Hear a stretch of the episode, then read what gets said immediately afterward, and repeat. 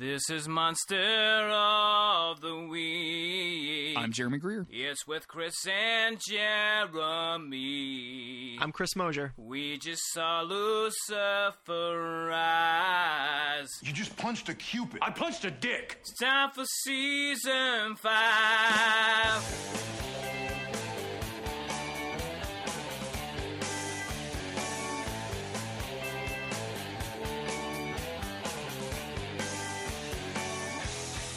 And this is Monster of the Week, the creepy but necessary podcast where we cover every single episode of the TV show Supernatural. Chris, how are you today, man? What's going on? What's going on with Chris Mosier today? Chris Mosier's feeling pretty great today. He's on vacation.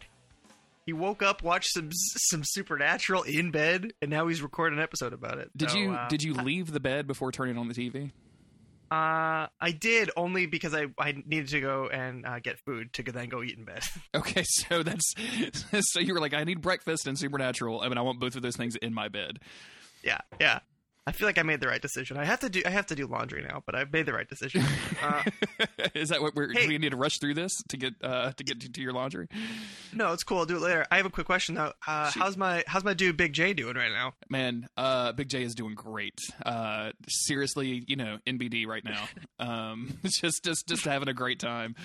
Uh, yeah, I had a, I've had a good, I've had a good week so far. It, we're recording this on a Tuesday, but uh, I had a friend in town over the weekend, and we drank beers and watched an abnormal amount of football because she was a big football fan, so she wanted to watch LSU and the Saints game. Um, the Saints game, by the way, was at eight thirty in the morning because they were in London playing American football, which I found very And- weird.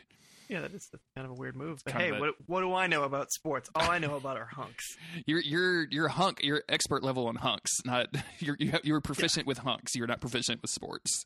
No. it would be your D and D stats. Um, Yeah. Yeah. So uh, let's talk about some hunks uh, before we get into our episodes.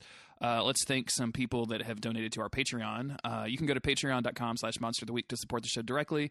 We're close to covering the, the first series of comic books where uh, it looks like there's just going to be a bunch of mean baby Dean, uh, which in hindsight, we should have totally named this podcast Mean Baby Dean. I don't know what we, I don't know what we were not thinking about that there, but uh, so the two people we're going to thank this week is Michael Brewer and oh Jesus Christ, and friend of the show Autumn Greer. So Autumn Thanks, guys. insisted. Autumn insisted on donating to the show, even though I'd like I was like, you know, Patreon's going to take a cut. Like you could just hand me five dollars. but you know that's that's the kind of chick my wife is. So um, thank you Autumn and thank you Michael for supporting the show. Uh, go to patreon.com/slash monster of the week to check all that stuff out. Thank you. Uh, and we're gonna do something a little different this week, Chris.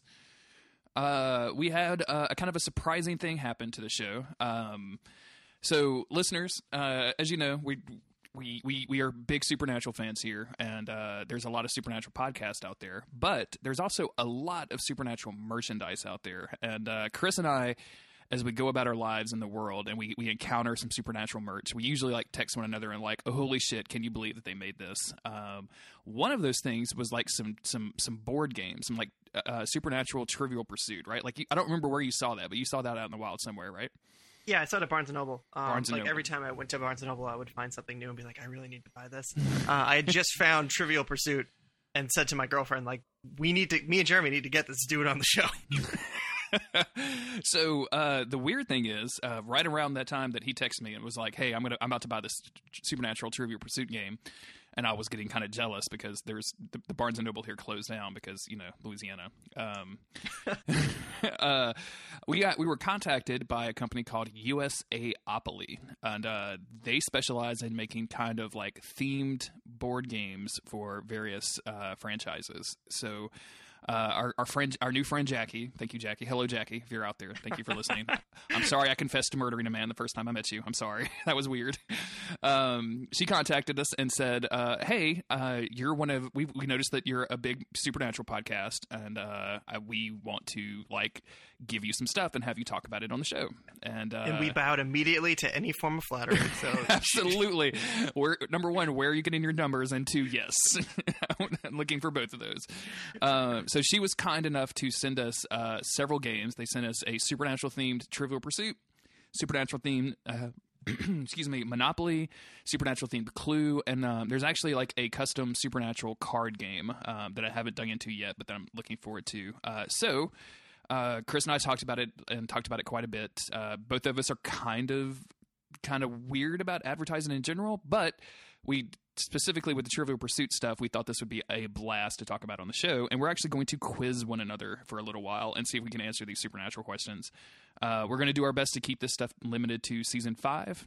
Right, I think that's what we're going to try to do. Yeah, we don't want to have spoilers yet. So. Yeah, yeah. So we're gonna we're gonna we're gonna filter our questions and we're gonna see how. Uh, do do we want to keep score or do we just want to like talk about this and like quiz one another? Yeah, wanna you want to You wanna keep score? score? Whoever gets six first wins. We're playing the speed round version of it. Oh, I didn't. Um, is that is that how Trivial Pursuit speed round works? Yeah, there's there's two there's two versions of of uh, Trivial Pursuit. Once you get uh, you get a question right, then you get to answer another question, and then you keep that card, and the first person to six cards wins. Um, Okay. And it's like this chain of answers you would have to keep getting right in order to keep getting points because it's an extended play game. It's not something that you just play for five minutes. However, there is the speed version of the game, which is what we're gonna do. So, Jeremy, do you have your little uh, your little dice there that it comes with? I do. I do. I have my little dice. Um, just to talk Okay. about this a little bit, like our our, we've got like a little map, and we've got a little Impala. We've got some vampire lips. We got a little picture of Sam and Dean. Uh, we've got like So the, yeah, I can. The the Winchester brothers, and then there is the angels and demons. These are the categories, of course. Yeah. Locations, Mhm. uh, spells, objects, and rituals. That one's gonna be tough, whatever it is. Creatures answers the Wendigo, and uh, the last one is the Impala, and the category is join the hunt. So I'm not really sure what that is. join But, the hunt. um, Hashtag join the hunt. Hashtag. Oh yeah, hashtag join the hunt. Okay, so do you uh, do you want to go first?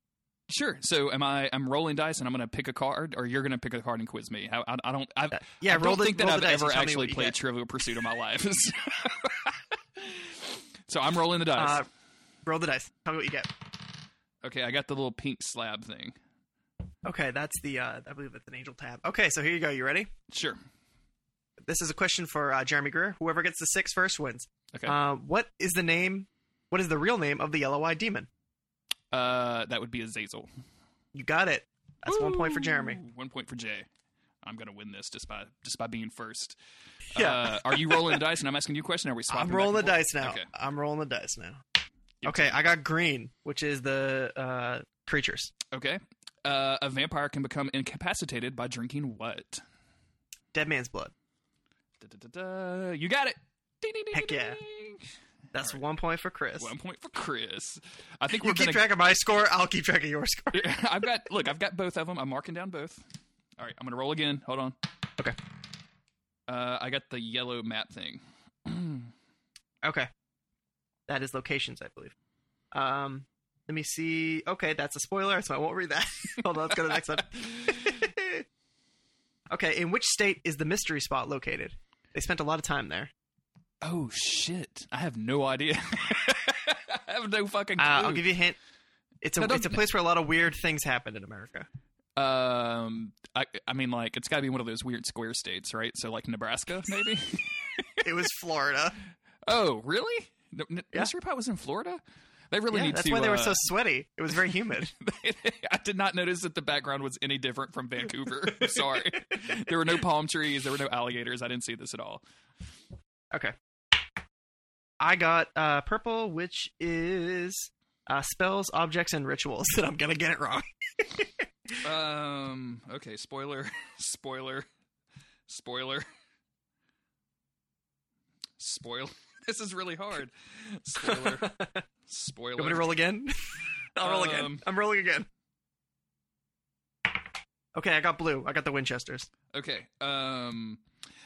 Aside from, well, I'm just going to say this because this is not much of a spoiler. But aside from Moose and Jolly Green, what is Crowley's other nickname for Sam?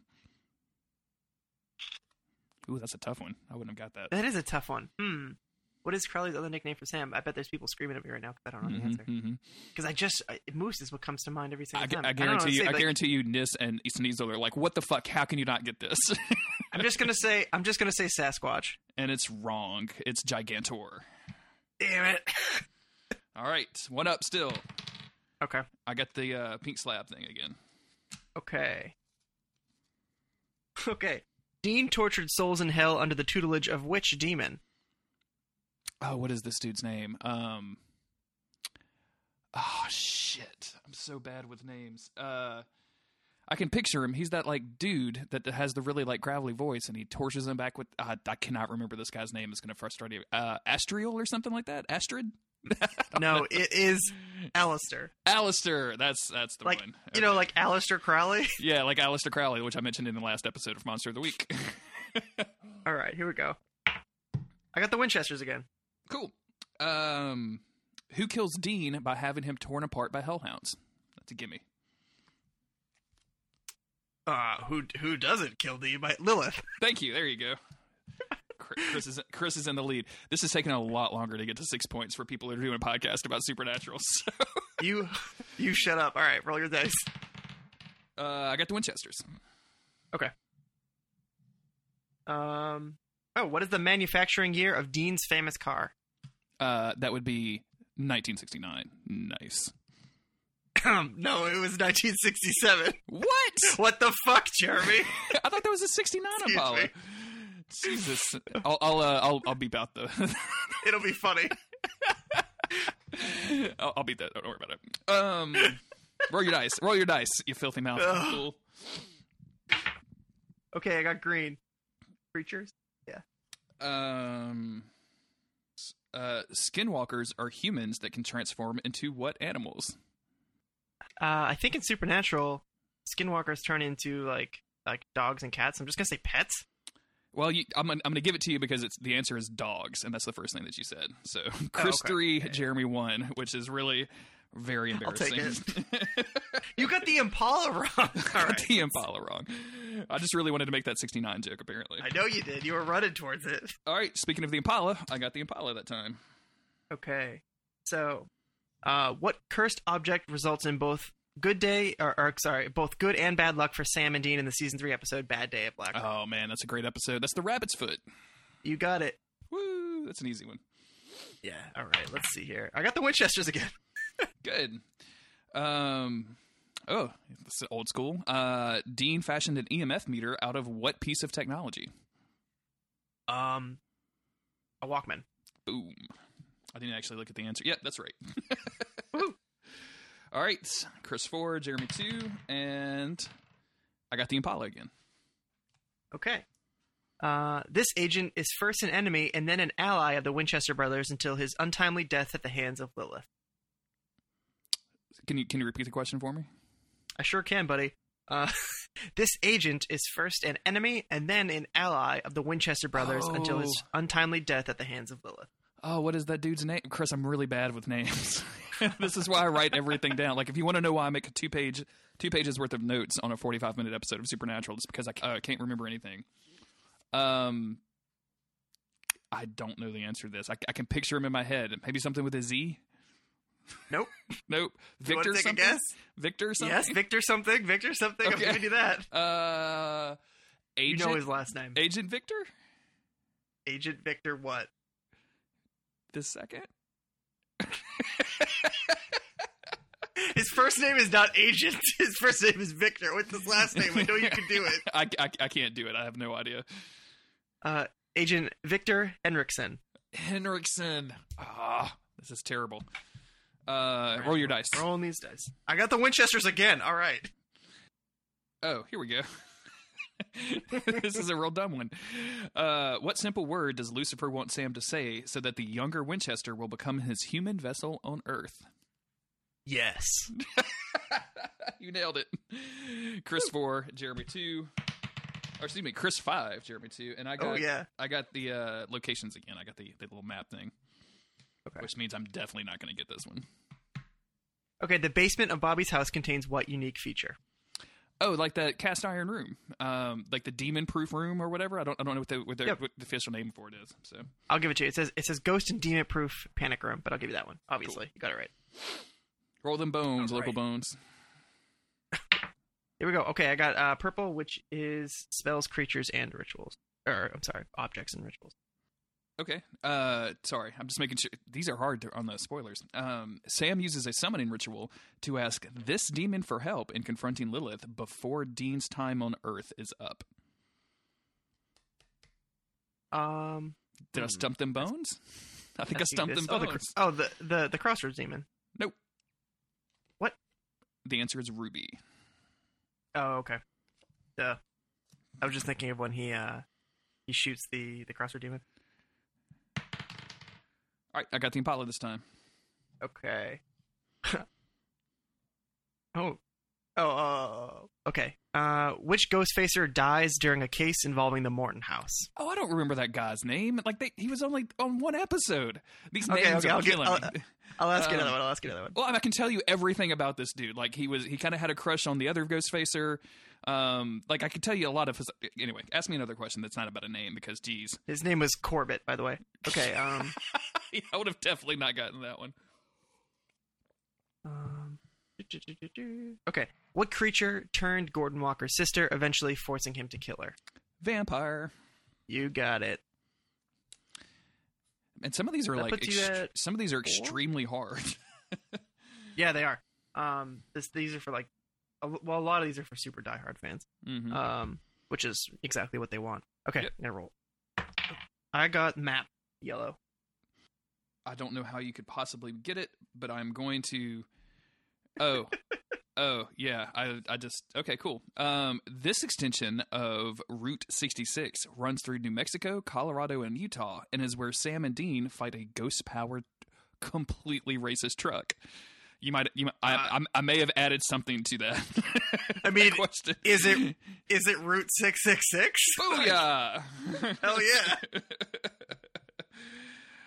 cool. Well, that's you win. Does that by put the me way. at six? That puts you at Okay. six. Um, Well, that was fun. yeah. So thank you to our, our friend Jackie over at USopoly. Uh, please go see the link uh, in the show note. What am I saying? USAopoly. Is it USA? Oh yeah, yeah. It's probably definitely USAopoly. Just you don't have to keep calling out Jack. Well, well, no, she she's a nice person. She hooked us up. I'm, I'm, I want to shout Jackie out a little bit. Uh, USA Opoly. Uh, there's a link in the show notes to go to Barnes and Noble to pick up uh, some of the games. Uh, so go do that if you're interested. I will say that I, I I haven't played the Supernatural Monopoly yet, but all of the pieces are hilarious and all of the like it's it's just it's just a real goofy and fun time with all of this stuff. Like I, I'm kind of Yeah. digging it. I'm super into all this. So, uh, thank you to those guys, and we're going to get on with the show with our first episode of Supernatural that we're covering this week, which is a way for me to cover that I don't have my notes up. Okay, the uh, the song remains the same, written by Sera Gamble and Nancy Weiner, directed by Steve Boyum. Air date was uh, February fourth, two thousand ten. With the help of Castiel, Sam and Dean go back in time to 1978 and are reunited with their parents. Their mission is to prevent their father and mother from being murdered by Anna, who is ordered by the angels to stop Sam from being conceived, so Lucifer won't be able to use him as a vessel to the future. Mary recognizes Dean as a hunter, as he visited in the past once before, but tries to keep the truth from John before the angels can finish the job. The Archangel Michael shows up. Oh man, that was that was a lot. But the description, it's a, it's a block of text. It's a huge block of text. Uh, we didn't actually talk about like what the Winchesters have been doing up to this point. Do you want to do you want to catch us up on the road so far before we get too far into this, or do you just want to? oh, real quick, real quick, Road so far. So they um they went into a mental institution, and uh, Dean realized that he loves pudding, and Sam realized that he needs anger management, and then on the episode that uh took place after uh that episode. They um went and what did they uh, what did they do there, Jeremy? yeah, they they they probably killed something or like said no to a deity. So, like, let's just leave it at that. Okay. Um, I really like this episode. Like, it should be a goofy time travel episode, uh, but they kind of close the loop pretty well at the end, and I I, I really kind of dig this, and I'm I'm a real big fan of young Mary Winchester. Yeah, I still can't get over how much she looks like older Mary Winchester. But uh I as I told you this morning, completely forgot about this episode. I did not know what was going to happen in it, and it was kind of a surprise to watch, which is weird because I've seen it so many times. I've seen this season so many times, but I guess for whatever reason, I just forgot that they time traveled. Maybe I skipped it on my last rewatch or something. Sure. Um, yeah. Maybe you have like a, a defective, like super rare DVD that leaves this episode off. but I mean, as I watched it, I was like, okay, yeah, it wasn't like I was totally shocked by the events, but it was. I'm gonna, I'm not gonna lie, Jeremy, it was kind of fun watching a Supernatural episode, not knowing everything that was gonna happen in it. that more than anything is what I'm uh, really excited about to get into like some of the post season five stuff because I remember a lot of it, but uh, there's going to be a lot of it that like I just kind of like maybe half watched or whatever, or like maybe I watched after a couple of years, so I don't quite like remember all the details. So Mm-hmm. Well, that- you that- didn't watch it for a podcast, which I is definitely, definitely, different. Yeah, I definitely didn't watch it and make two pages of notes on it. So, Um, we start out the episode with uh, Dean kind of uh, sitting in this like very posh, uh, very like upscale, like obviously a stripper room. Like he's obviously in the VIP, right? He's obviously in the champagne room, is what I'm trying to say. And uh, like on the stage is a is a stripper chick uh, dressed up in the devil outfit, and uh, he's extremely excited about it. He's like, maybe I like Lucifer after all.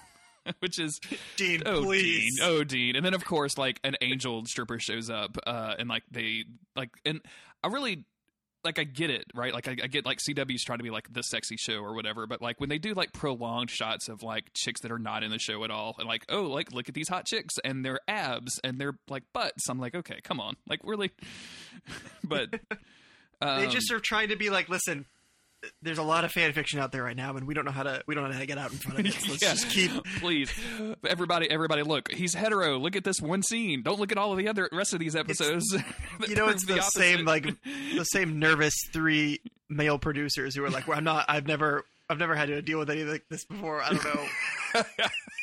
how did our how did our how did our very straight alpha male character become involved in like a series of fan fiction about this angel guy that we did not expect whatsoever um, Everybody else is like, what do you mean how?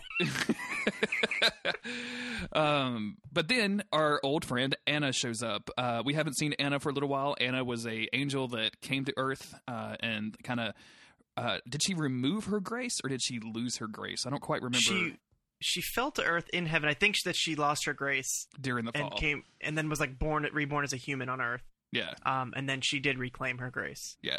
during And, some uh, Winchester shenanigans. And it should be noted that uh, before she got her grace back, uh, that sounds like a how Anna got her grace back sounds like a pretty good Uh-huh. spinoff. Um, before she before she got her grace back, her and Dean did bone down in the back of the '67 Impala. Yeah. Uh, so it's never going to be the Impala again. By the way, Chris, it's always going to be the '67 Impala.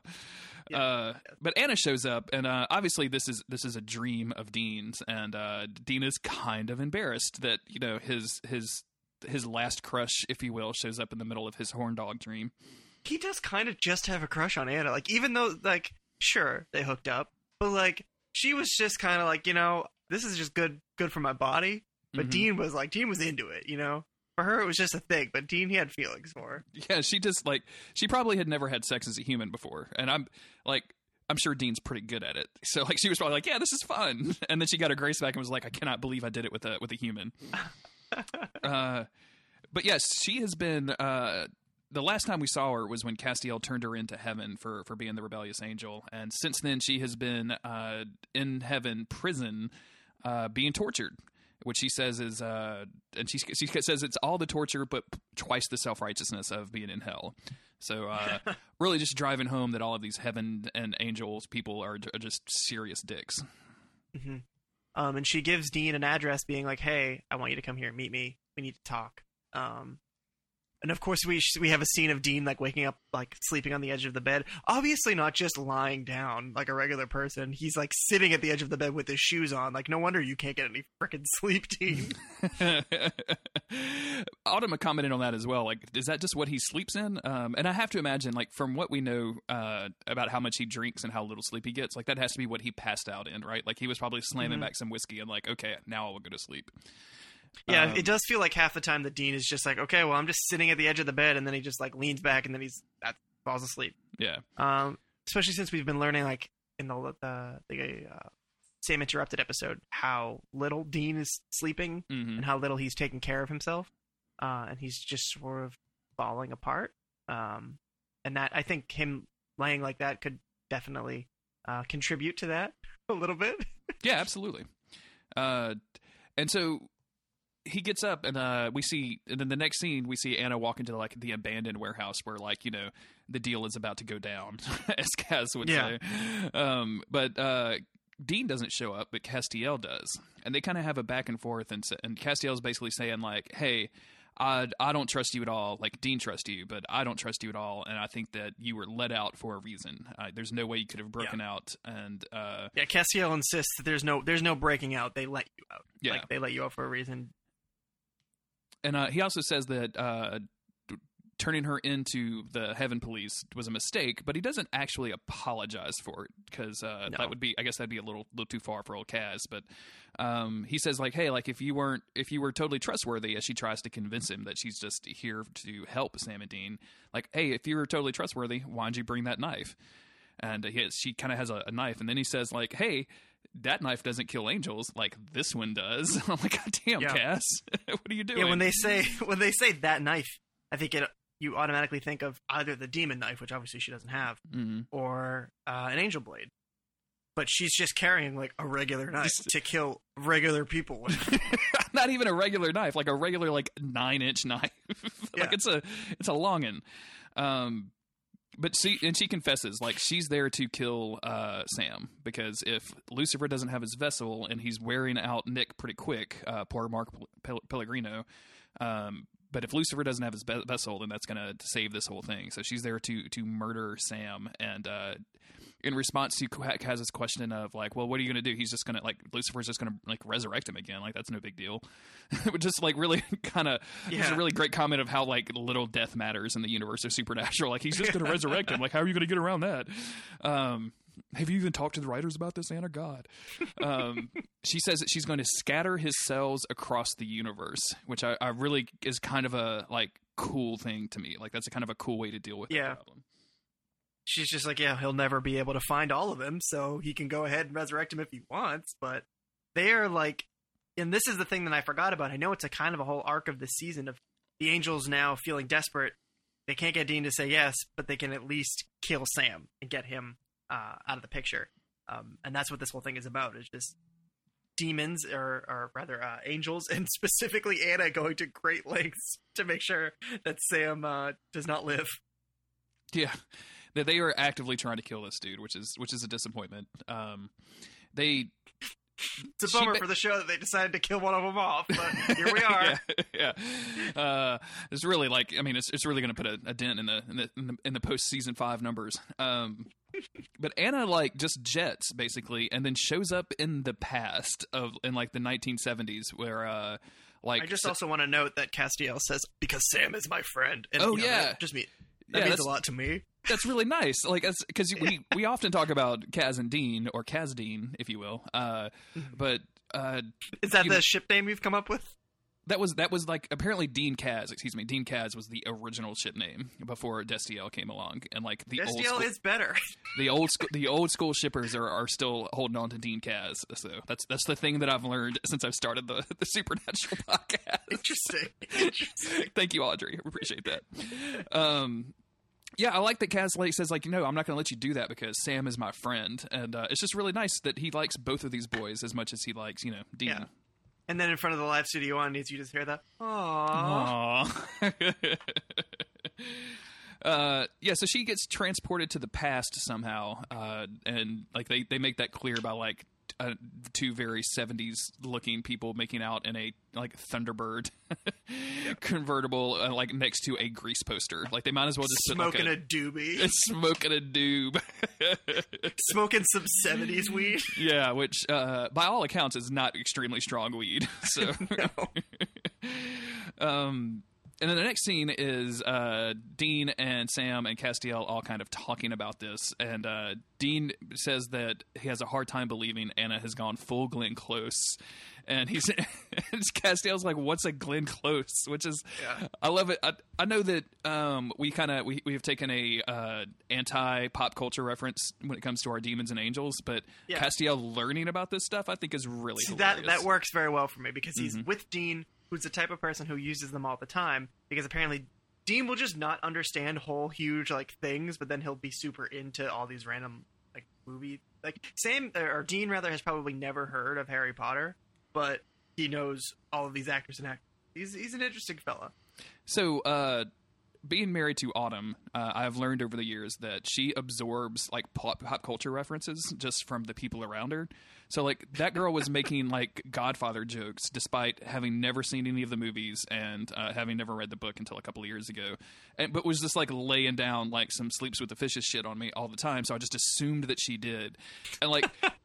and when Dean makes this uh, and explains, because you know Castiel says, "What's a Glenn Close?" He's like, "Hey, "It's just a crazy chick that liked to boil rabbits." Um, like I just assume that he's heard that joke from somebody else, right? Like he's Yeah. just picked that up somewhere. Like he doesn't. He's never actually seen Fatal Attractions or anything, so like he, he doesn't know the actual reference.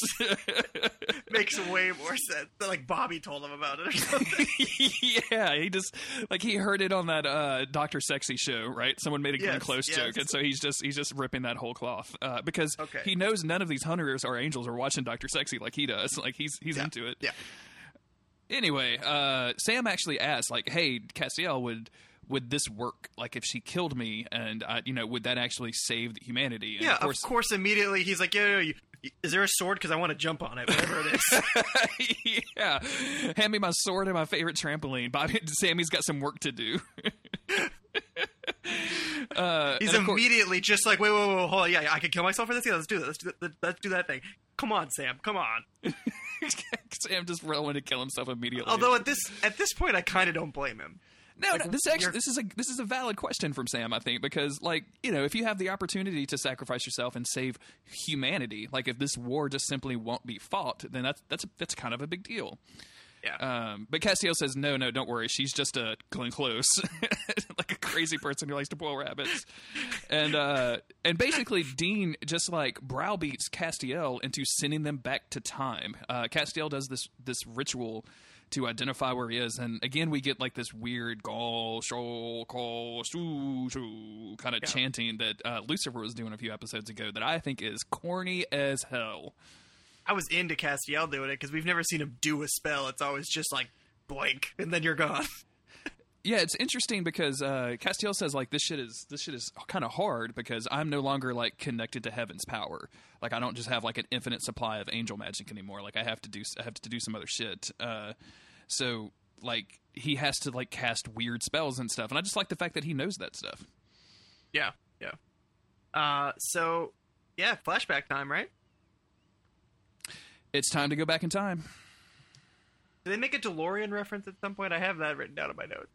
They must. Yeah, I don't I don't remember exactly when. Um, Oh, because Castiel says that he, you know, he's he's running low on power, and uh, and Dean says, "Are we gonna what try to use the DeLorean without enough plutonium?" And Cass immediately is just like, "I don't understand." I don't understand your references. Yeah, I actually I actually have that written down too. So um, and I, I definitely like that. Ca- I like the idea of Castiel just like very willingly trying to to keep up with the things that Dean is talking about and trying Mm-hmm. to understand these references that he's making. Like he just used Glenn Close a minute ago, but then Dean's just using another one right away, and he's like, "I, I, I don't have I don't have time for can't, I this." can't keep up. I can't keep up.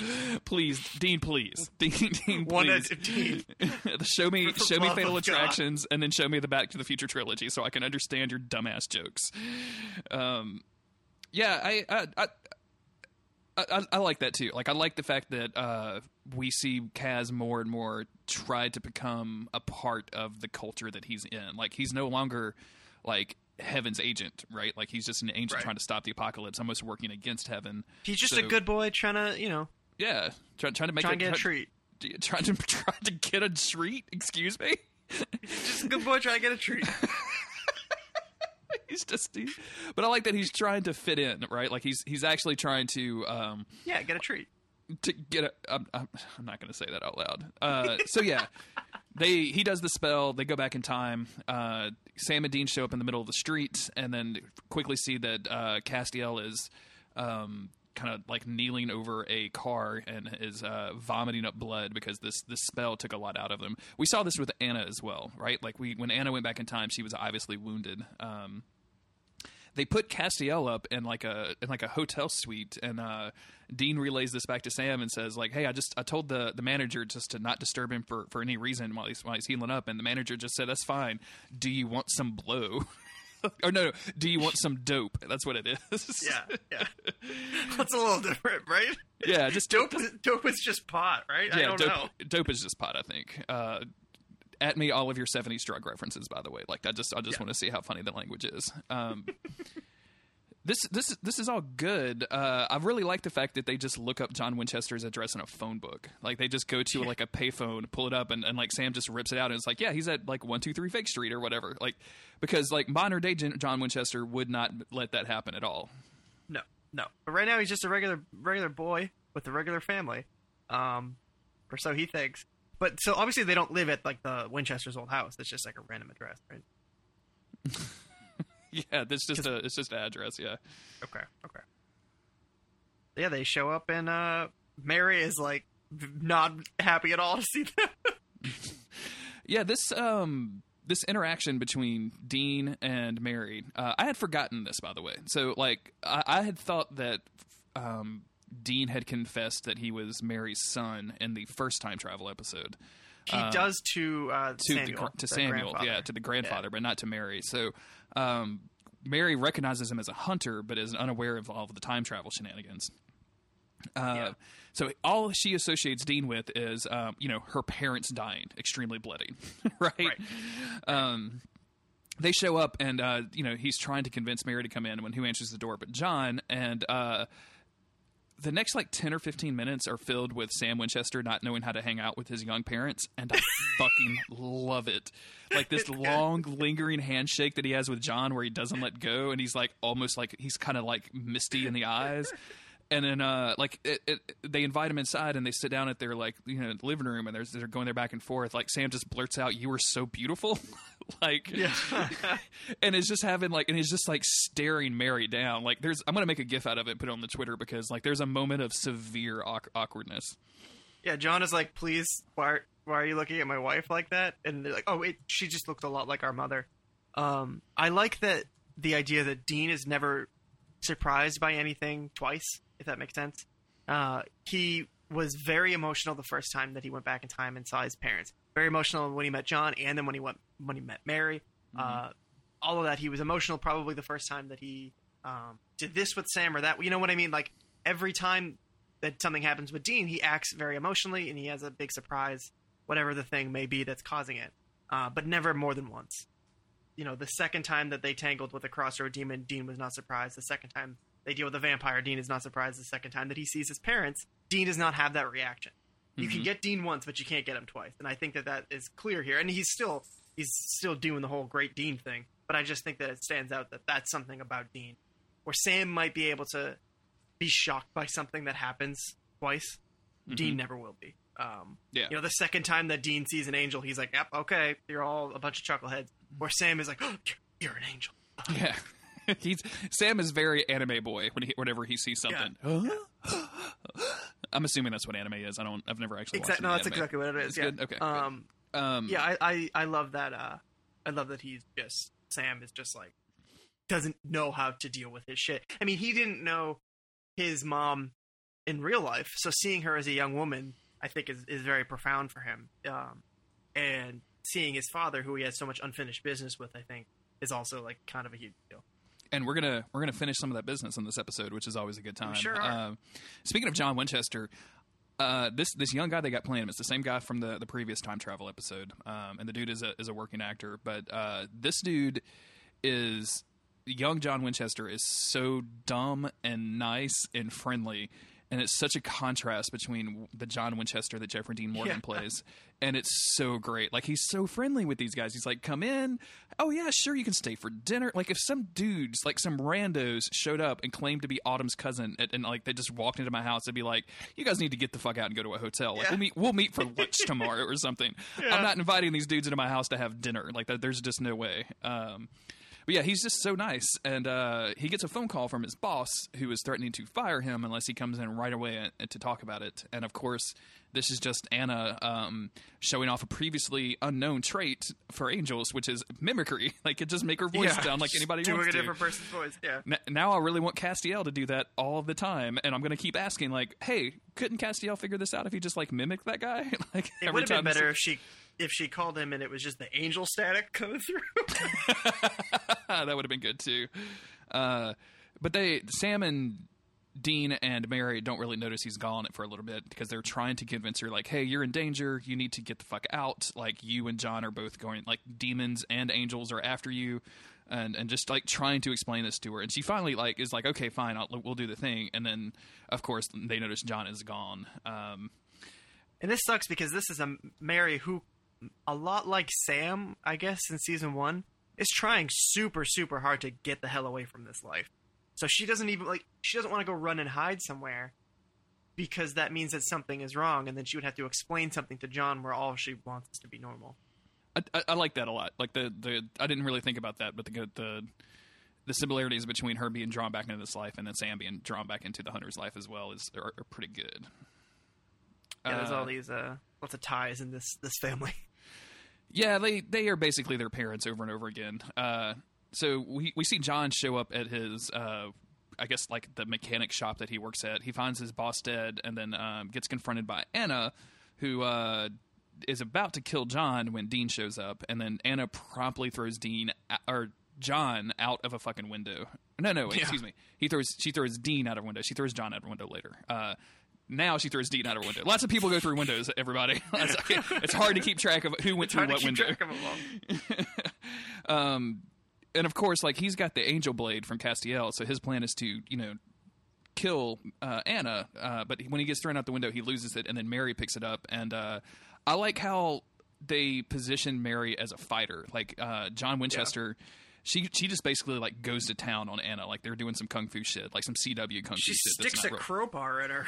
She stabs the chick with the crowbar, man. Which like I have to imagine took some like force. Like crowbars aren't Yeah. known for being sharp.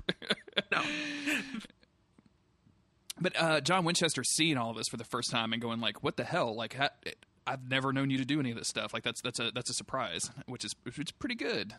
Uh, and how do they get out of this? Like, so she just she stabs Anna with a crowbar, and then that gives Sam the opportunity to do the angel banishment sign, right? yes, yes. Um, so he banishes Anna, and then it's what cut to the car uh, on the ride back to wherever they're going, and John is just like, "What the hell is going on?" He actually does the line too of like, "Everybody shut up, or so help me, I'll turn this car around." Like, dude, Yeah. you're gonna go back to the angel fight? That's like, what, I, I wrote what is that down. I was like, "Well, yeah, where you going, John?" like, like I get it. Like they had they wanted to include it because it's the fun family line, and you've got for the first time ever like that whole family in the Impala, right? Like that's the first time that's probably ever happened, unless they were, I don't know, maybe they drove poor young Sammy around in that Impala, which I can't imagine the safety on that thing is very good. Anyway, no, probably not super. um, but yeah, they they go to Mary's safe house, which has been in her family for a while, and it's like you know full iron fixtures, uh, a, a storehouse of salt and holy water, demon sign, demon traps on like underneath rugs, just everywhere because why not? Yeah. Because why not? Um, well, I mean, why not? Like, if I ever if I ever have to build my own house, like, I mean, just in case, just put some salt in the walls, right? Like, it can't hurt. Yeah. I mean, just might as well go ahead and can't. demon-proof that it can't house. hurt. Yeah, just Yeah. do it. I mean, I'm sure like the contractor built my house is like, what the fuck is up with this guy? He's so goddamn weird. But I think that they oh, it was a Tumblr post from a long time ago that I saw. I wouldn't be able to find it, but it was somebody saying like they spray painted a devil's trap underneath a rug in their basement or something, and then they were selling the house. And like, well, good luck to whoever finds this in the future. I've seen people do that with um, floors too, like when they're uh, like putting in flooring or whatever, like painting some dumb shit on there. And like, well, maybe someone will find this in the future and get a kick out of it. Yeah. So, uh, I, I like this because uh, like the boys are basically like, okay, so salt's not going to work and holy water's not going to work. Instead, you're actually going to need like I've got an angel blade and we've got some angel oil or holy oil from Jerusalem, and like like I like the like the exchange of hunter knowledge, right? Like that's that's a good thing to me. Um, and I, I definitely love that Mary gets to continue to be d- treated as their equal, if not in some ways almost their better, but she's Mhm. their equal. Um, and I love how honest Dean is with her throughout this. I think coming up pretty soon, it separates, and this is where we get Dean's big reveal. But he's honest about the angels. He's honest about um, what's going to happen in the future, and like, hey, you're going to die if you don't do this. I'm your son. That's that's the biggest moment. Yeah. Uh, before that, though, uh, John comes up to Dean as uh, Sam and Mary go off to like I don't know ex- figure out how to use an angel blade or whatever, and uh, he's like, "Hey, what's that? What's that thing that, that, that you drew?" And he's like, "Well, it's actually." Blah, blah, blah. And John's like, "No, no, no, no. I don't. I don't care w- what it says. I just what is it and how do I make it?" And uh, because he's instantly transitioned from like, okay, I have to protect my family, I have to protect my Yeah. wife at any cost, and uh, whatever I have to do to do that. So he doesn't even bat an eye when Dean's like, hey, we have to do this in blood. Like it's not as, and he just picks up a knife and like, again, cuts himself on the palm of his hand. Just do it somewhere else, you guys. It's not. Literally anywhere else would be like the top of your arm would probably have a lot of blood, yeah, and do then it like you could your still your, hold your a thing. calf. Like yeah. Yeah. come on. just literally anywhere. I mean, like, maybe not literally anywhere, but like, You know, they always say that uh, like sc- cuts on your scalp r- or bleed profusely, right? Like Just pop a pimple and you'll be, you know, you're good to go. Ew. Oh, gross. That's the wrong kind of. We don't need to do that. That's not great. Um, someone just added us on Twitter. I'm sorry. yeah, I just saw that. Just saw that. uh, shout outs to um, I don't actually Joe is what it says on my on my thing, but uh, apparently there's uh, someone made paintballs filled with holy water for anti demon guns, which are that's fucking yeah. great. Yeah, that's fucking great. Um, so yeah, uh, after Dean teaches uh, John how to make these signs, later John and Sam sit down, and this is the first big emotional moment of all of this. Uh, basically, John is is quizzing Sam of like, how did you learn all this stuff? Oh, like I, I grew up in it, and then he lays into John saying like, what kind of father did you have that lets you that lets you you know do all this? You could die. Like, what kind of irresponsible bastard let you grow up in the hunter life? He was like your father was supposed to re- protect you, and. uh I'm sure you wrote down a lot of the Sam's responses. I did. Just, I didn't write- I didn't read it verbatim, but he said, uh, well, he said, yeah, he should have protected you. And Sam says he, he was trying to protect us. He, he died trying to protect us. And Sam says how he used to be mad at him and um, he used to kind of hate him. Uh, but it's only now after years of his father being gone and then seeing, I think, his young father immediately snap into action to protect Mary. Um, Sam realizes that, you know, he was John, as Sam says, he was trying to keep it together in an impossible situation. Mhm. Um, uh, I have more of that. The love of his life got killed, um, and if he didn't do something, then he was just gonna go crazy. Like they're seeing now. I think Sam is, especially has new perspective on seeing the friendly man that answered the door. This young, happy dude who clearly has this protective nature inside of him. This get shit done nature inside of him. I mean, he's a vet. You know, he he's done. He's he's been in some intense situations, but he's like, you know, I'm gonna go home and I'm gonna be a normal man and I'm gonna live a happy life. And having the one thing that he loves more than anything ripped away from him definitely uh definitely set him off course a little bit. Uh, but sam says love of his life got killed. He didn't do something to go crazy. Um, and he died before i got to tell him that i understand um, why he did what he did. And i forgive him for what he did to us. I love him. Um, I think again, as we've talked about since maybe season whatever, we've been talking about it the entire podcast how Sam is more and more become like John, Mhm. um, his obsessive nature and stuff. And part of me almost says, well, last season when Sam was like, you know, I think Dad did right by us teaching us all this stuff because I'm a bad guy now. But now Sam is no longer a bad guy. Sam is back on the right course for the most part. Um, and I think just even just that perspective of being like, I thought I was doing the right thing as well when I was drinking demon blood. Dad thought he was doing the right thing when he was out there hunting, trying to kill the thing that killed our mom because he just didn't know what else to do. Once these monsters entered his mind, you know, once he knew they were out there, he couldn't just be a regular dad. He had to just keep us alive and, and train us and all that. Uh, and saying that Sam saying that he forgives him and that he loves him is a pretty big deal.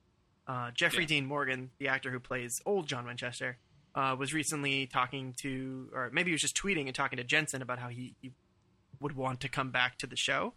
Uh, I know him and Jensen hung out. There was pictures on the internet. Um, but I don't know where where he said it. But Jeffrey Dean Morgan has basically said like I would totally come back to Supernatural for an episode to give these boys some closure because I think that they need it. shout outs to um, our uh, our girl Nis, um, uh, friend of the show, for um, being like our supernatural. Uh, I I don't know what the right word is, like our encyclopedia. Um, but apparently, uh, yeah, yeah. Um, she tweeted the other day. Apparently, there's a a uh, something in Jeffrey Dean Morgan's contract, basically saying like if Supernatural wants me, like I can basically like go do that no matter what project I'm on. Like in whatever Oh. projects he does, he has to like they they have to agree to let him go do Supernatural. Should CW be like, hey, we need you. So um, That's which- awesome. yeah, which is super cool, right? Like, it's, and I don't know, like, if I if I was a writer on Supernatural, um, especially with the the people that are showing up in season twelve, um, and I'm assuming thirteen too, uh, I don't know how you can resist that. Like, I would want to pull that card immediately. Like, please, Yeah, Jeffrey Dean yeah. Morgan, come be on my show. I would like, I would abuse that to the point that he would take that out of his contract and be like, no, I'm not doing your stupid show anymore because he's so good. And I'm sure that Mm-hmm. it could be just a money thing too. Like, it's He still has such a huge presence on the show, um, mhm. even though he is only in one season of it, one season and one episode. And it's even then he's probably got like less than Ellen and Jo, like uh, but the amount of episodes that he's in. but it's just and seeing that uh, recent like well comment from him or whatever. But then even looking back at, at this scene here, all I was thinking like is Sam kind of did get to have closure in a way.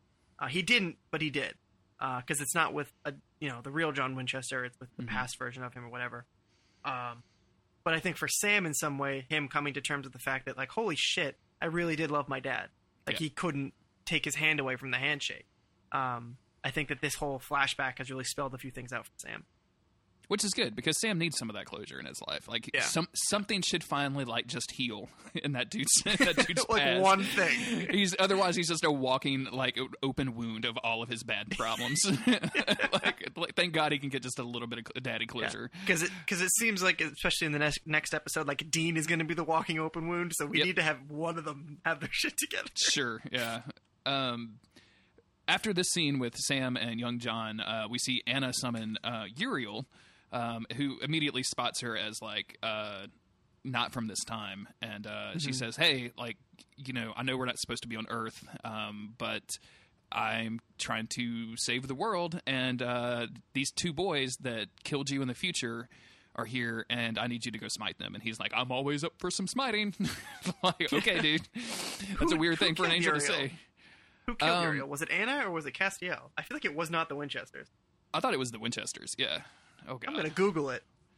Why don't you just go to the supernatural.wikia.com, man? Come on. Who killed Uriel? Okay, now in, okay, I think Castiel did it. Subsequently killed by Anna using his own blade. So yeah. Okay, there we go. There we go.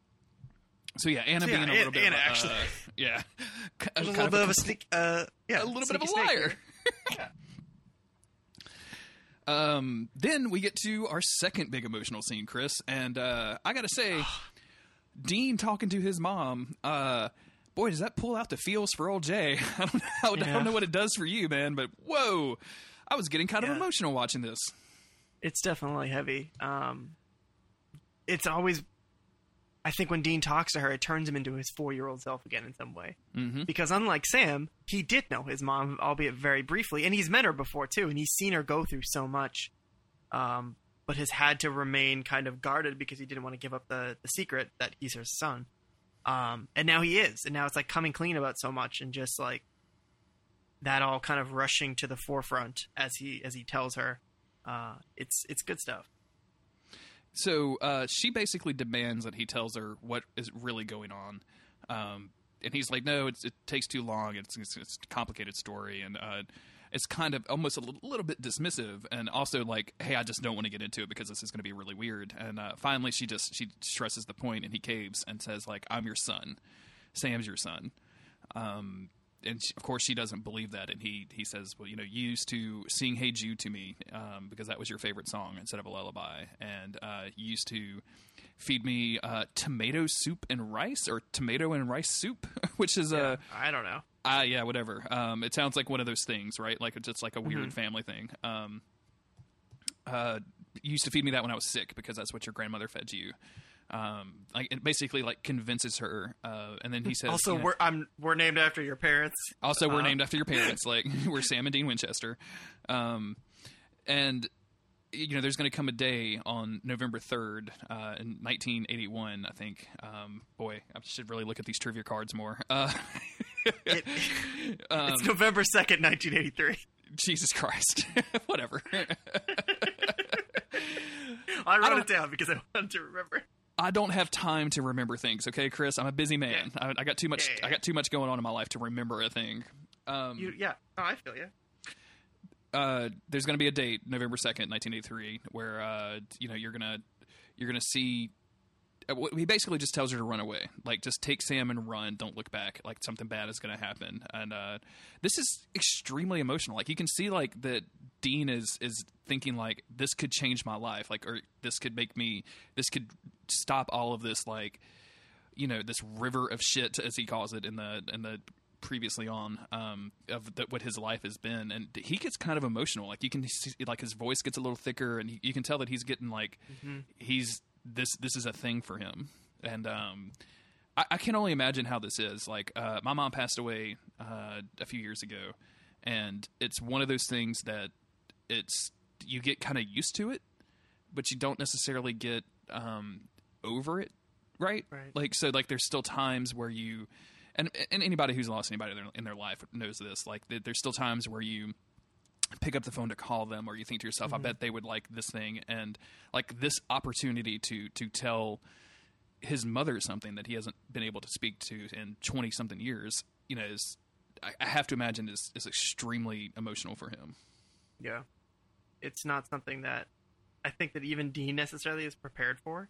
Mhm. Uh, it's just something that comes out, just something that happens. Um, and then you have uh, our hero Sam come barging in and ruin the moment because he's like, "It's not good enough. You can't suppo- just run away from the demon. He'll find me no matter what. Just don't have me." i'm surprised we didn't see those uh, size 27s like we didn't hear them like clumping on, on into the just to just to completely break it up He um, Um, but yeah, he just he kind of slams in and he says, "I just."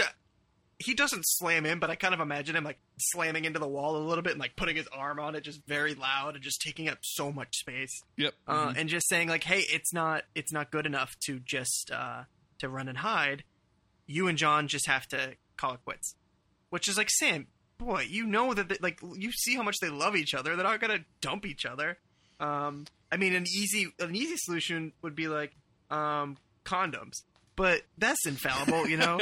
um, like you Um, guys can stay together, but like you can't have kids, and it's like you know, at least you have each other. You can adopt; it's not your bloodline. You know, get a dog. You, so many solutions. get a dog Um, get some horses uh, you don't get, need get a dog. Don't don't stop. Start the apocalypse. Um, but I like his But, point. um, his his yeah, point yeah, of because he, he actually goes out of his way to say like you can't have a normal life. Like this thing that you're trying to do, which is escape from your history, is is going to be impossible. And says your children will be cursed.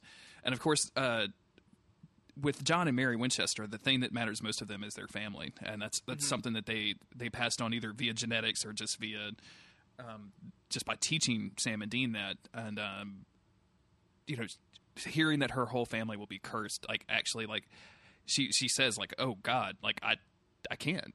There's and he's like, "No, no, you have to." No, I can't. I'm I haven't told John yet, but I'm I'm actually pregnant. So like, Yeah. Dean is literally hanging out with himself as a fetus at this point, which is extremely weird. so Dean should have been like, "Okay, yeah, that's fine. Um, don't do it again. Uh, first is first one's fine. yeah, have the one, and then and then adopt, and then condoms." I think Johnny's getting a little bit older. You can you can do a little bit of snipping. You know, you yeah, can snip it Uh, back, lock that thing down. lock Keep it it, down. cool. Snip, snip. Don't. S- Yeah, snip, snip, snip. John, John, Uh, it doesn't make you any less of a man, and you can you can still have fun, but you're just you're just not going to make kids. Like that's the only thing that it does. Yeah, you just won't start the apocalypse. What is with the Winchesters always try to start the goddamn God apocalypse? damn. Um, before they get any kind of resolution on that, though, uh, John Winchester busts in and says, like, "Hey, all of our angel signs have been tampered with, and uh, like the the room starts filling up with noise uh, that we know to be a sign of an angel coming. Uh, we get noises and light, and then, hey, guess who's here? Uriel." Uh, Uriel just shows up and starts fighting everybody. so uh, he throws uh, John right out the window, or um, or maybe no, him Right. and Anna show up, and Anna punches John through a window. That's what happens. Yeah. Yeah, Um, see you later, buddy. See you later, John. Um, The first then- of many windows that man will be punched through in his life. if only I had a nickel, I'd have like five dollars, and that's a lot of goddamn nickels. Um, they uh, Anna probably promptly stabs uh, Sam. Like she rips an iron Yeah, pipe she- out of the yeah. wall and just fucking stabs him in the chest with it, and he's just basically fallen over dead. Um, That's see that one doesn't make the list a lot of the times when we're counting down, you know, the amount of times that Sam and Dean have died. He's dead right there. Mm-hmm. He's, dead. totally dead. Uh, we see outside, we see some uh, like bright lights flashing on John, which is weird. But then it, we don't see that for very long, and we cut back, and Anna is approaching uh, Mary, and basically saying like, "I'm so sorry. Like you don't deserve this, but I, I have to do this. Like it, it's it's extremely important that I that I murder you in cold blood. Yeah. Oh, for Um, sure. it's extremely. I just want to say that out loud that I am murdering you in cold blood. But it's it's Like, it's hey, like really Anna, how to me. about how about you make me infertile? You're an angel. I mean, another angel gave like Sam, like he took away Sam's lungs for five minutes. Like I'm sure that you can just make John could- infertile if you want to. this entire time, um, I'll, I'll, I'll get to that when we get to it. Never mind. But yeah, like there's so many other ways that we could they could they could probably resolve this besides murdering Mary Winchester in cold blood. But Oh well. Uh, because who stops her, Chris? Um, me, I stop her. I showed up and I looked Uh-huh. really cool, and Sam said, "Oh, Chris, you're. I'm so. Oh, God, I'm glad you're here. You're such a cool guy." Thank you for making the podcast about it. It's Uh, really no, good. I've been, so I've been listening since this since you launched. It is really good. I was I was your first Patreon backer. I'm just really proud of you, and I just never got the chance to tell you that I understand and I love you. So, No, uh, no. Michael. uh, Chris, Chris's self-insertion fan fiction did not happen, but uh, Fuck. m- the one day it Archangel Michael has uh, has convinced John Winchester to uh, be his Mhm. vessel for a little bit, um, and this is interesting because we we, we learn that. Um, being a vessel is are, is based on bloodlines, so that's that's a kind of an important thing, um, and which makes you wonder like how they ever let John Winchester die and go to hell, but like whatever. Um, Yeah. Well, because he's much like uh, Mark Pellegrino, he's not the official. Uh, Oh, he's not the official vest. He's just the Yeah. pimp vest. Okay, Yeah, cool. yeah. Uh, he's not like he's not Gucci. He's knockoff Gucci. You know what I mean? Yeah, sure. Yeah, he's Gucci with an E at the end. Yeah, yeah, yeah. yeah. um, he basically uh, he snaps Uriel out. Like he's just like, "Hey, Uriel, go away," and he goes Yeah, away. by- and then he go ahead. No, I was saying bye to. I was saying bye to my Oh, friend you were just saying bye. Bye. Okay. Bye. Uh, bye. And then uh, and then he just fucking roast Anna. yeah. like- uh, sayonara, Anna. see you later, Anna. Uh, and definitely, you know, actually, not going to see you later because you have been roasted. Boom, Yeah. roasted, as Michael Scott would say. So this is something that I don't know which d- demons or which angels rather like want this because it seems like half the time they're trying to destroy uh, Lucifer. They're trying to destroy Sam so that Lucifer can't get to him so they can win the war. But like from from what I understand, they do want Lucifer and Michael to fight. And I think that Michael, maybe Michael specifically, wants to fight the real deal Lucifer, while a lot of the other angels are pulling for the fight to happen with a very weak Lucifer so that they can easily win. I don't really know. All I know is that they do want the fight to happen because So that's kind of the whole point. So there's, in my mind, there there's there's two ideas at play here. Um, so when we're in the 1970s, and and Michael, uh, after he kills Anna, and he um kind of knocks everybody else out, like him and Dean are finally going to have a conversation, and um, he basically says like, "This is destiny." Like this is this is what my father, this is what God wanted to happen. He is, you know, out of all of the possible chances of John and Winchester meeting people and falling in love, like they, they met each other and they made you. This was all destiny. So at this point in time, from the angel's point of view, uh, like God is still around and this is what he wants to happen. So Michael is preventing Anna from changing this because he thinks that he's that he is per, that he is protecting his father's work. He's protecting the timeline, more or less. Um, in the future, the angels have kind of said, like uh, Uriel has said, like we we're just tired. Like God left us, and we're just so fucking bored with this that we're going to try to trigger the apocalypse. And those basically work with each other, right? So at some point in the last thirty years, the angels just got bored. we're like, okay, fine, we're just we'll just give up, whatever. Thirty years doesn't seem like a super Doesn't long seem time like a lot. angels. No, I know. You seem like think. I mean, like it was But like what the- do I know? the- the- I've never been alive for thirty years, so oh god oh god shut up chris um so yeah he's he's he's he's protecting dad's work i think and uh th- this this conversation he has with with dean is really fascinating to me number one i think the actor that plays young john winchester does a much better job with as michael than he does john winchester um and he he's does. Yeah, he does a pretty credible we- job as john so we we have a. I think the only problem with John is that we have such a set image Yeah. of him, Mhm, mhm. and this guy is playing a different version of John that he is, you know, written to play as. You know, so that's not really his fault. But he does do a very good Michael. We've never seen Michael before, right? Have we? Have we seen no Michael before? we've not this is his first appearance Okay, so and this is the opposite side of the coin of the, the conversation that uh, that Sam had with Lucifer, which is like way spookier when it happens with Sam, obviously because it's Mhm. Lucifer. But just saying like, hey, uh, this is destiny. No matter what you do, this is going to happen. Um, where Dean, I mean, Dean is as we're going to see, is still able to be defiant. Where Sam kind of just was insisting, no, that's never going to happen. I'm never going to give in to you. Obviously, Sam feels his own weakness a lot more than Dean does Mhm. um, when it comes to these sort of things. He feels like he is going to fail, but Lucifer it makes it seem like it's just like this horrible promise of like, yeah, this is gonna happen no matter what. Whereas um, Michael is like, dude, don't worry, it's gonna be sick. This is what's supposed to happen. Everybody's gonna have a good time, except for you Dude, know. it's gonna be sick. Is definitely Michael's pitch in this whole thing. yeah, yeah.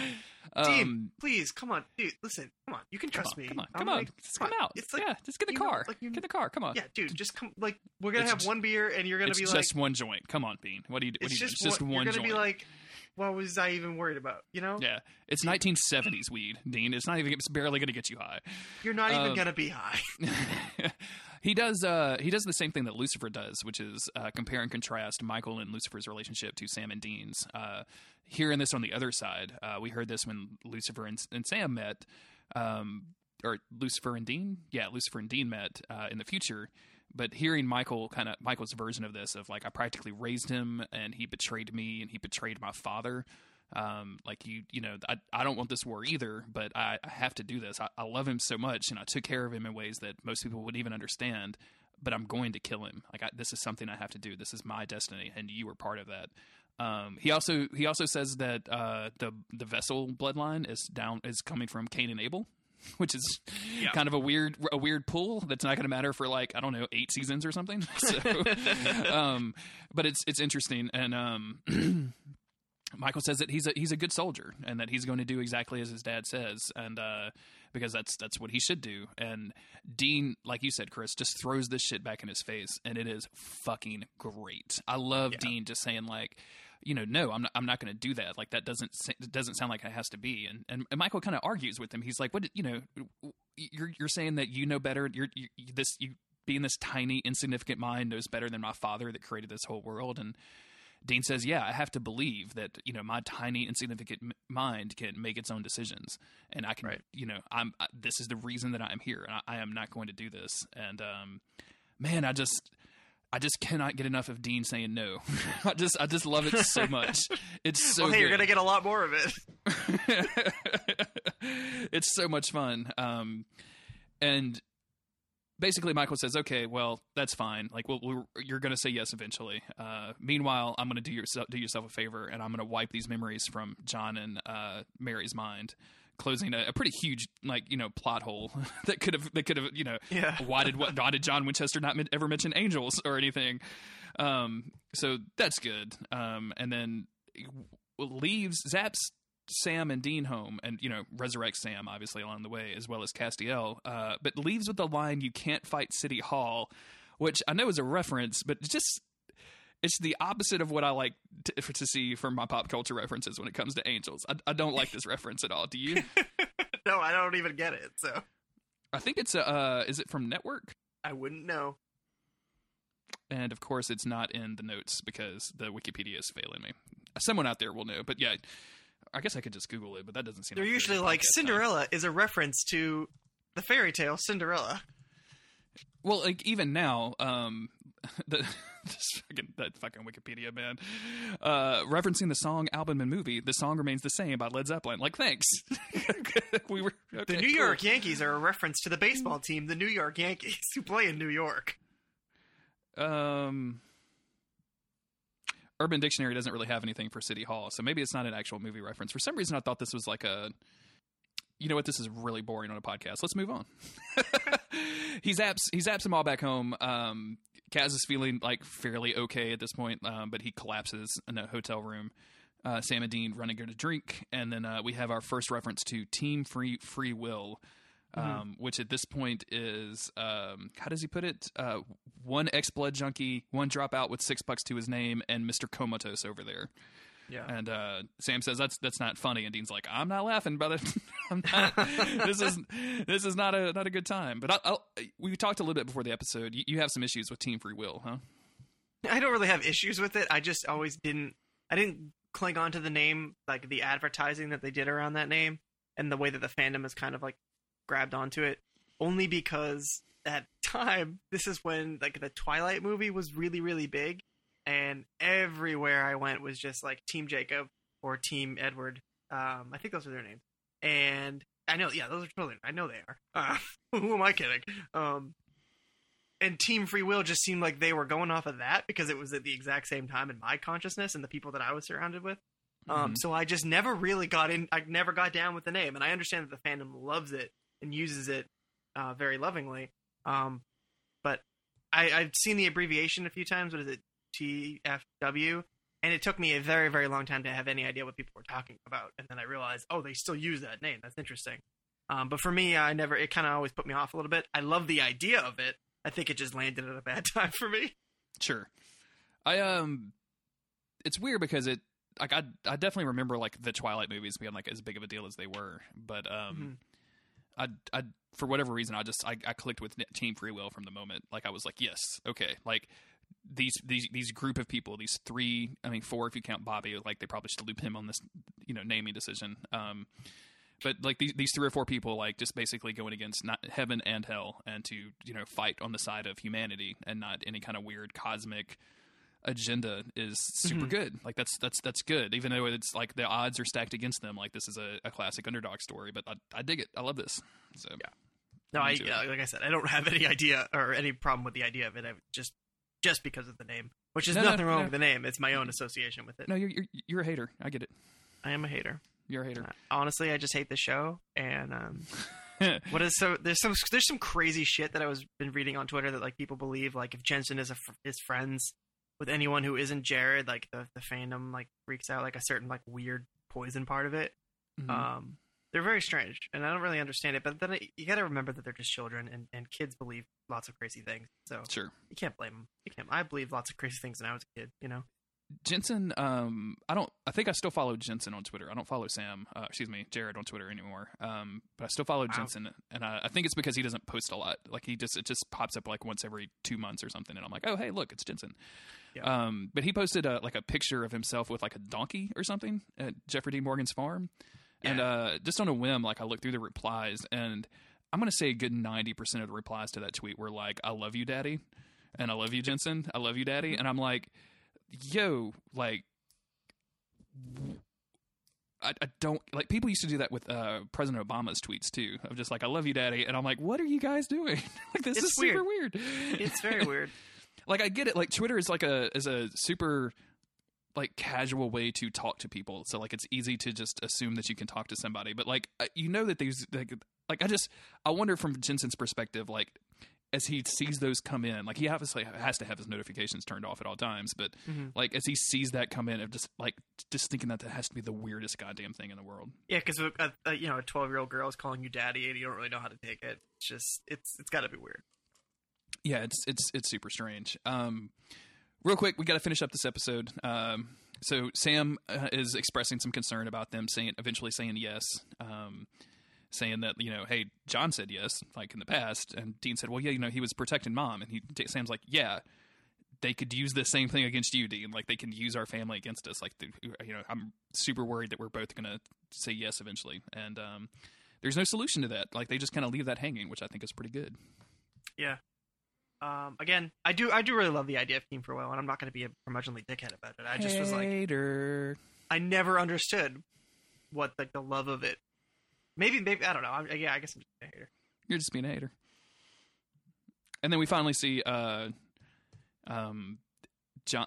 Finally, but uh, at the end we see John and Mary, young John and Mary, uh, with a crib. And Mary has picked up like a little angel for the nurse for Dean's nursery. It's on a little shelf, watching over him, which is nice. And that all got wiped from their memory, right? Like none of that. Yeah, none of that is says, canon now. Well, she, n- yeah, none of that is. Well, I guess it's canon, uh, but it's like they don't re- actively remember it. Um, so like she just says like I don't know why. I just I like the idea, and I'm like, dude, like if you actually remembered anything about angels, like you would know that none of them are very nice except Castiel, which you didn't meet, so it doesn't Right. matter. Um, but yeah, that's that's a pretty solid episode. Like that's like when when we finished watching this, I turned to Autumn and I said, uh, that was just. That's some that's some good fucking supernatural right there. Like that's what I'm signed up for. That's what I'm into. Yeah. Everybody was great. Uh, we had a lot of good moments. We had uh, Dean and Mary. We had Sam and John. Uh, even Castiel being being a big old big old fashioned goof early on, um, in a good way. And uh, yeah, Team Free Will is now a thing.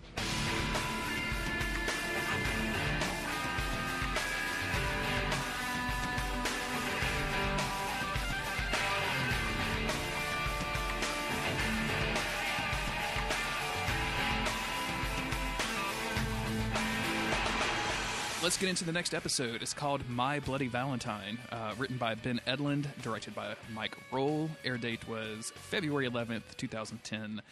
Castiel helps Sam and Dean hunt down Cupid on Valentine's Day after new townspeople start to kill each other for love. However, after Cupid tells them he's innocent, they discover Famine, one of the war horsemen of the apocalypse, apocalypse and has arrived Wow, in town. What are the what? I don't know. One, one of the four horsemen of the apocalypse. How's that? That's much better. Uh, use your words. Uh, wow, these these this week, man, our, our friends of the show that write this that we keep forgetting to credit um, are uh, they're just spoiling these episodes left and right. You huh? really are. So uh, it's interesting. Jensen was in a movie called My Bloody Valentine. Um, I assume that's Oh, what really? they're referencing. Yeah. Um, I believe that's what it's called. Um, or it could just be that shoegaze band, My Bloody Valentine, which I also believe is called that. Um, Ca- excuse me. Can I? Can we just like Mhm. derail this podcast for a minute? yeah, sure. Is is shoegaze just called shoegaze because they gaze at their shoes while they play? yeah, it's a it's a it's a friggin' hipster term. Uh, I'm gonna look it up. Because I thought like My the- Bloody Valentine was like a goth band. Yeah, they kind of are, but it's a genre of late 80s and early 90s British indie rock named after the band's motionless performing style where they stood on stage and stared at the floor while they played, but shoegaze wasn't about visuals, it was about pure sound. I mean, when I googled it, the first thing that showed up was a My Bloody Valentine album cover. So. Um, the title of this episode is based off the movie My Bloody Valentine, in which Jensen Ackles starred. My Bloody Valentine is also the title of a song by Tata Young. So, Just forgot about the whole band, I guess. yeah, I guess nobody cares about MBV anymore. All right. Well, You know what I like to say? NBD to MBV, Chris. yeah. You know, what happened to all the true goth? Or shout out to all my true, Shout out to to all, my true goths. goths. None more goth. Uh, Am I right?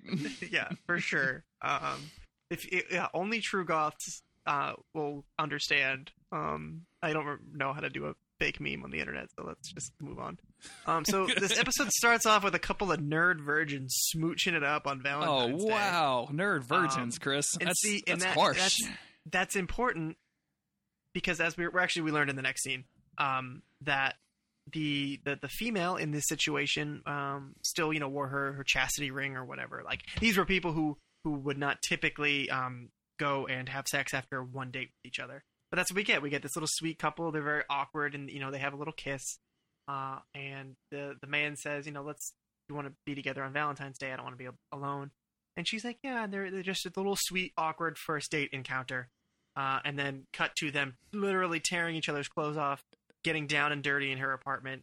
Uh, to the point where they just start uh, biting each other. You know, you bite a little lip, little lip action uh, Mhm, mhm. until you know they start tearing flesh.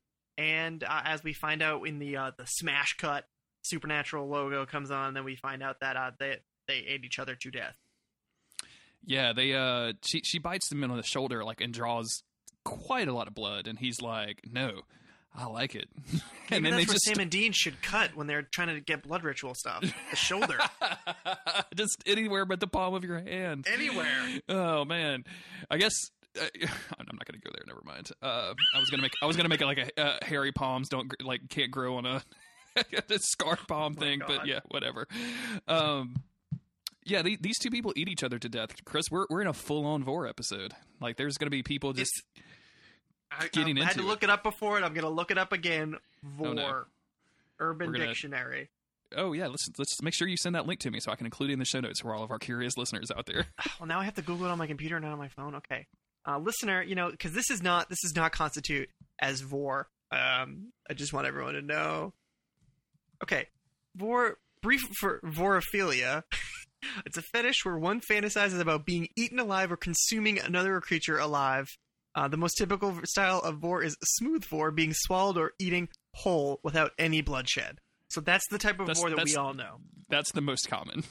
Get me So into some of that rare vore though. I want some of that So- uncommon vore. when we covered this on the Chomp Chain podcast a while ago, we had all kind of assumed that well, Dylan, my my co-host, just assumed that it was when a dragon ate somebody, and then that was a sexual No. thing. That is Not that is limited definitely to classified under, under uncommon. It's dragon Not vore. limited to dragons, however, very applicable to dragons and other large magical creatures.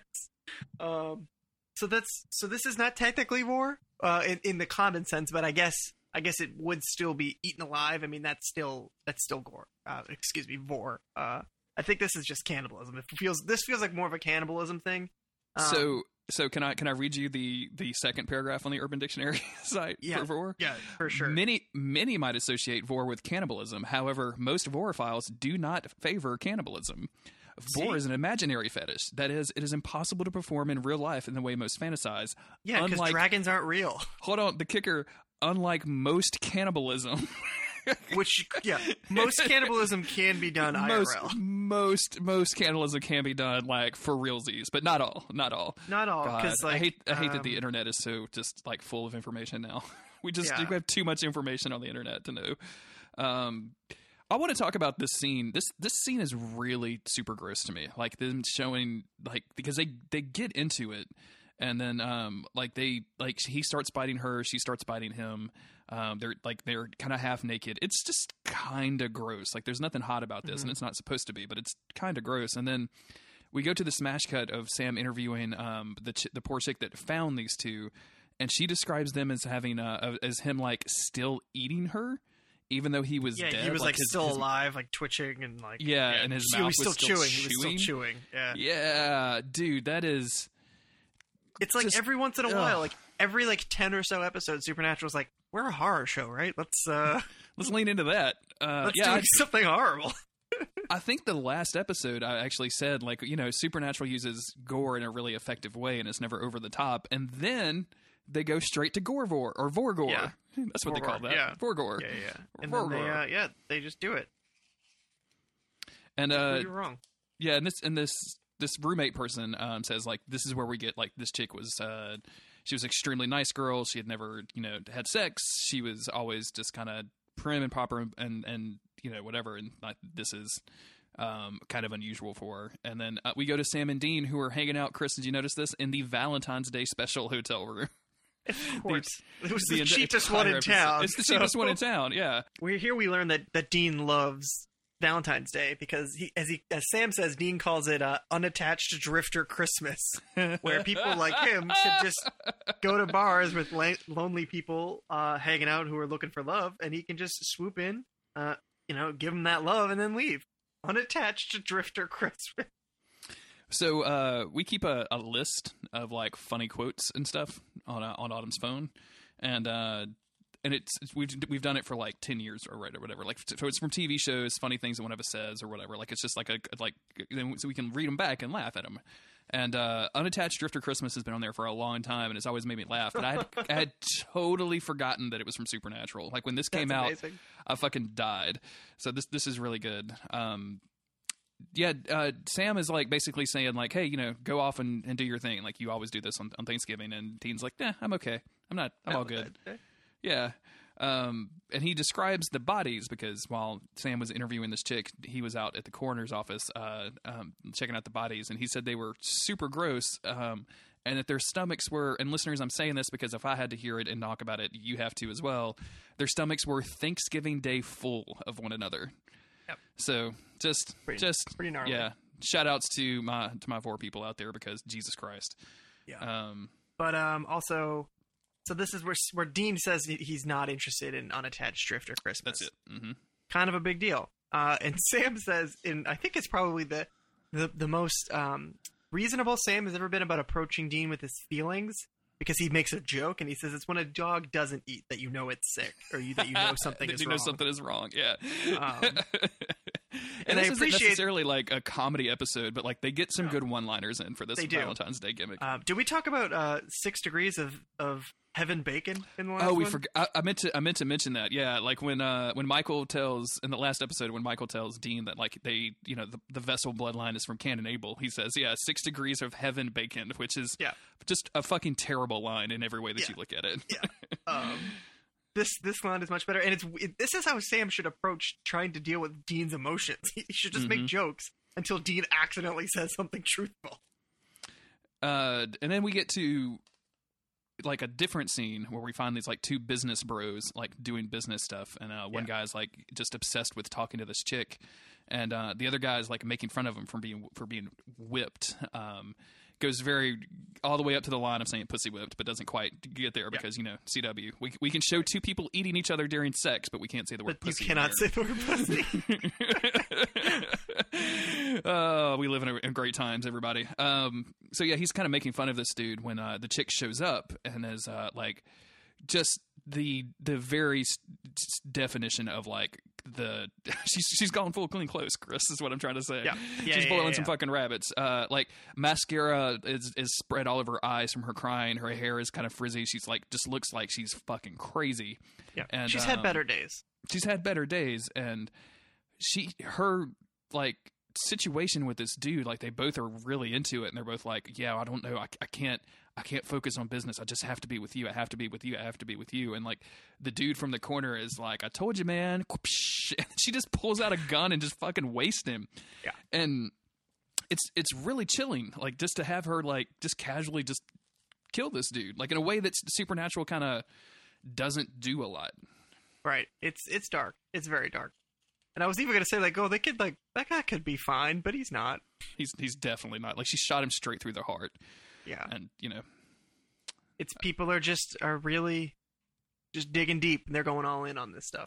they're going all in, uh, and they decide to uh, basically do a, a, little murder suicide pact um, with one another because they, they cannot bear to be apart from one another, so they, they have to be together in death, um, which is kind of cre- kind of freaky and crazy.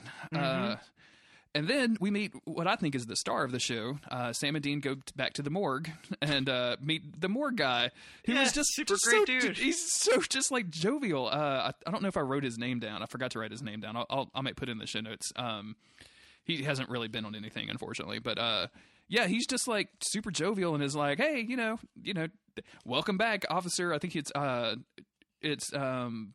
Officer Marley, because I think he's Dean is Yeah. pretending to be Bob Marley for some reason. Yep. Um, but just like tosses Dean the keys and is like, "Hey, and don't- remember, refrigerate after opening." like Yeah. Jesus Christ, uh, I, I, I like this dude a whole lot. I, I don't know why. He's he charmed me. Yeah. So right before they go in there, uh, there's a scene of Sam and Dean Oh, walking yeah. down the hallway in the morgue, and Sam gets a sudden like freak out.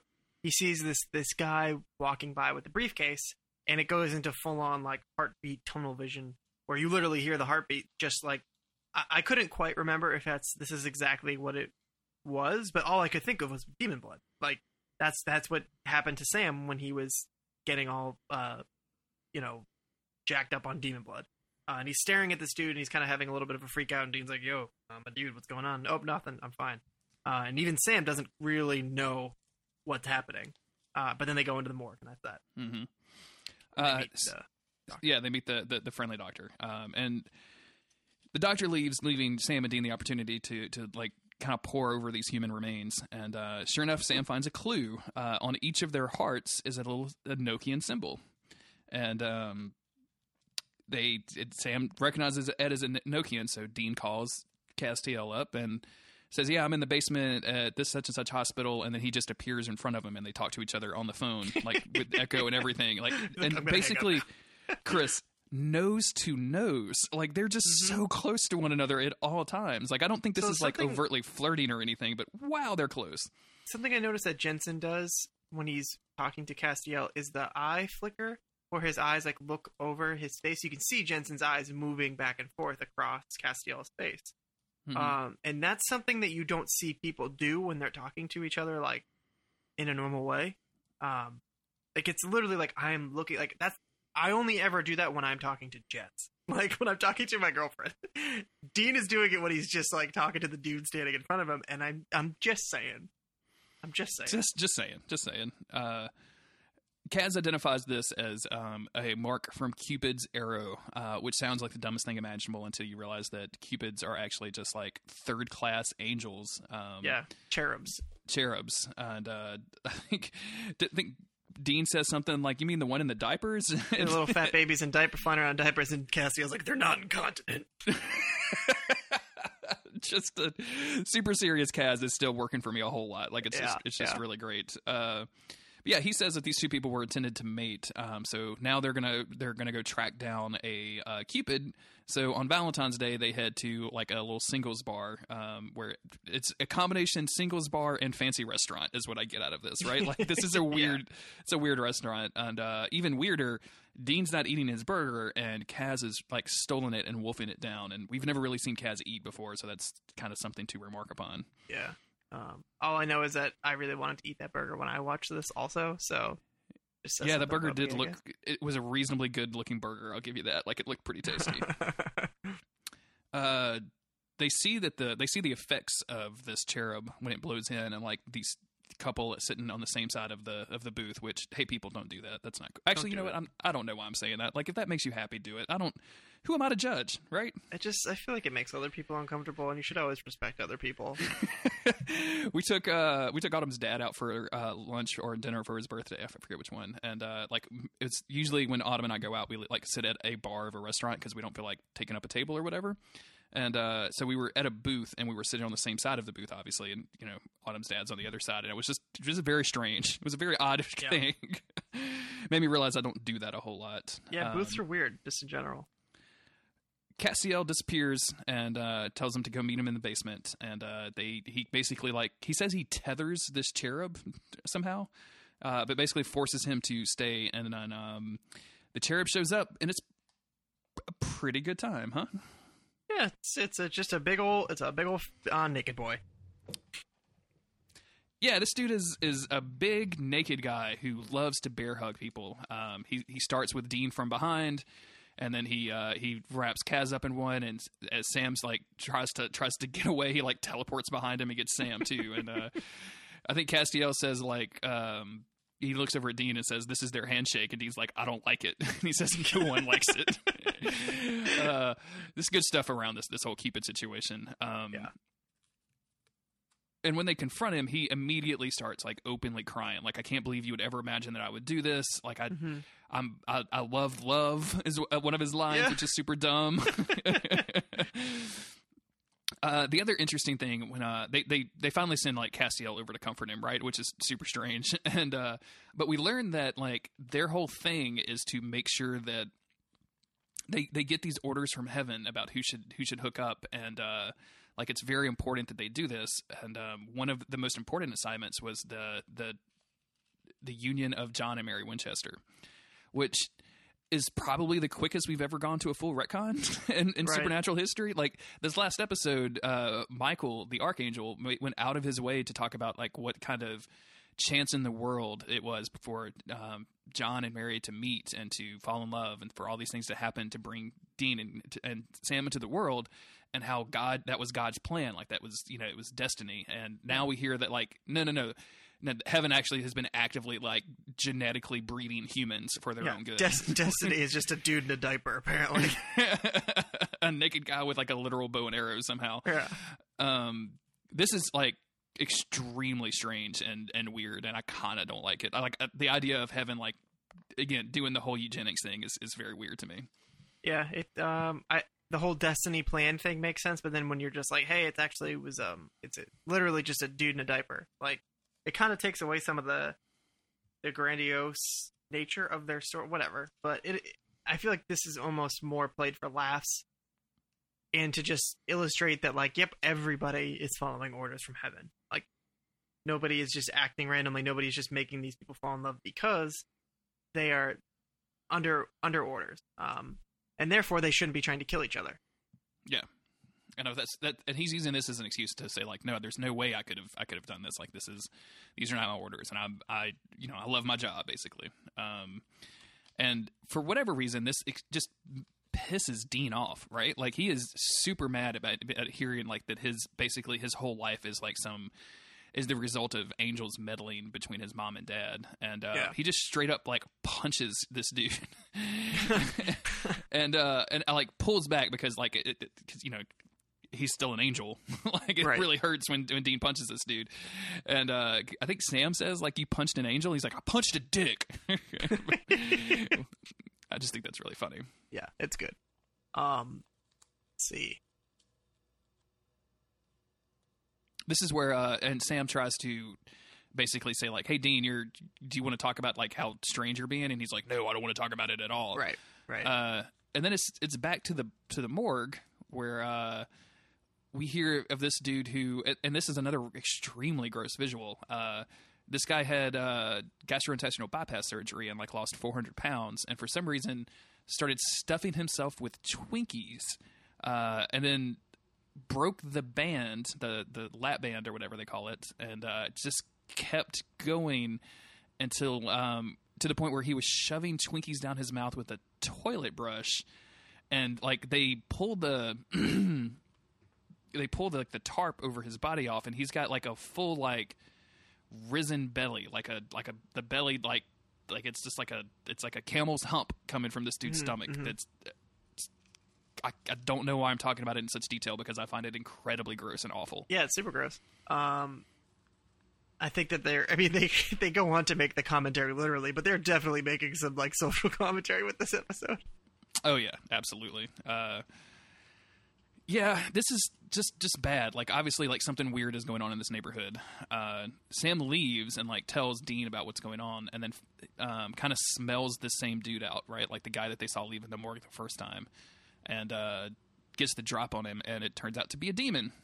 Yeah, and uh, basically just like beats up this demon, makes him leave, and steals his briefcase. Like Sam just like Right. bullies this this poor demon kid, which is uh, and after he he cuts him up a couple times with uh, with the demon knife, but he isn't able to kill him, and uh, he is Sam is left there holding the demon knife, which is dripping with demon blood, and he is trying very very hard uh, to resist the temptation of it, um, which is not something that we have seen in season five. We haven't seen it since last season. He's been, I feel like in the um, episode with War, where he is looking at the the knife, where it's actually human blood on it, not demon blood but he's looking at it kind of like quizzically, like, shouldn't I be having a reaction to this? But he isn't. And since then, he hasn't had any reaction to it.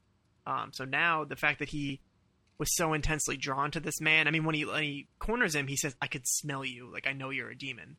Um, the fact that he can smell this guy's blood, it's like he has this heightened sense suddenly. Um, at first watch, I think I, I may have just been like, oh shit, Sam's demon blood thing is back. But as it we go along, it's I mean it's pretty clear that the hunger is affecting him. Well, it's been affecting everybody else in town. which is a like I like this as a subtle effect because if uh, if our if our good friend the the episode synopsis hadn't spoiled it for us, um, like trying to figure out what's going on in this town and trying to figure out why you know Dean is not hungry, Castiel is hungry, and then Sam is like all of a sudden back to his demon blizzy addiction is would be would be kind of creepy and and weird, but uh, that going into it now, kind of knowing the end result, it still makes it good. Like this is a this is a way better than what war did. Like famine's impact on this uh, on this town, I think is is really interesting and cool. Yeah. It's still a little bit strange how they don't give the horseman much screen time. Just like with War, he had um, the the entire episode was dedicated basically to something else, and at the end you realize, oh, it was a horseman. Um, it's sort of like that with this, where you go a good, you know, halfway through the episode before realizing that it's a it's another horseman. They do this one a little bit better, but it's Yeah. just strange that they kind of keep it hidden, and it's a it's a fun twist. Certainly to realize that because they had advertised this, I remember seeing the commercials for it um, as Cupid was like in town, Yeah. and it's a Valentine's Day episode, and they showed the the Cupid hugging Sam and Dean in the the commercial. Um, so then to twist onto something else is definitely was definitely a surprise, despite the synopsis spoiling it. Um, but it's uh, it's it's just interesting that they they kind of hold that to the last act of the episode. And we, we we discover that now because uh, Sam brings back this briefcase that he stole from the demon guy, um, and him and Dean open it and they get like the full Pulp Fiction briefcase treatment, and uh, Yeah. are staring at this this shiny light. And Cas walks in carrying like a bag of burgers and munching down, and, and is like, "Oh yeah, that's a human soul," and uh, that means that famine's in town because that's what he feeds on. And uh, like the idea of they're going to get to some goofy stuff with souls in, in later seasons, but the idea that the human soul is like this physical thing and that can be put into a briefcase and like walked around town is just just eh, like beyond a lot of stuff is just kind of ridiculous and dumb to Yeah. me. Um, yeah. It's not the best uh, thing that they've done, and I get that they're they're leaning more into the soul stuff. I think, uh, especially going Mhm. forward. But it, yeah, it definitely is a um, it's interesting. Like, is this what they would have to do with Sam's soul if they just had his body and not that? Like, yeah, yeah, yeah. It's it's super dumb. Uh, Cas also explains like about all this hunger stuff. Like the reason that he's eating so much is because his his human vessel, Jimmy Neutron, is is craving uh, red meat, and um, you know that's that's what's causing all of this across the town. So that's pretty cool. And um, as he's kind of talking about famine and and what he is and who he is, we get this uh, like scene of black SUVs pulling up to the big Gerson's truck stop diner, and uh, they they bring out like this old like kind of decrepit looking dude in a wheelchair or in a motorized wheelchair, and uh, that has like oxygen going up to his nose and everything, and as he rolls into this this diner, like everybody starts freaking out. So like people start like heavily making out with each other. One guy like dr- puts his hand like I guess his hunger is for French fries, so he just like Guy loves fries. so as uh, we we see this French fry dude like you know shoving his hands into hot oil. Uh, we see people like get, just force feeding themselves. It's just again like they lean into the gross factor of this this hunger thing just in a really gory way. And I That's it America, works. man. It is America, it, and it works for the episode. Like it does work for the episode, but boy, is it gross. Um, Yeah. They uh, basically, Cas says like famine is, is doing all of this to get demons ready to march across the land. Um, and Sam says he, he can't go with them to go and deal with famine because la- they, they figured last time they got rid of the uh, they got rid of the, the ring, they cut off his finger, and uh, he lost his power. Uh, War lost his power, so if they they can go and do the same thing to famine, they should be good. But Sam's like, dude, like I literally all I want is demon blood right now. Like you have to go with them. Uh, Yeah, I gotta. is- I'm, I am hungry for that demon blizzy. I was very happy to see that Sam admitted to it right off the bat, and Sure, uh, this yeah. didn't because any issues. He's like, "Yeah, you gotta you gotta lock me down, and then you two gotta go deal with this." And they're just like, "Okay," very matter of factly, like, "Well, all right, we'll lock you up in the in the bathroom, and um, we'll head on to to go fight uh, famine."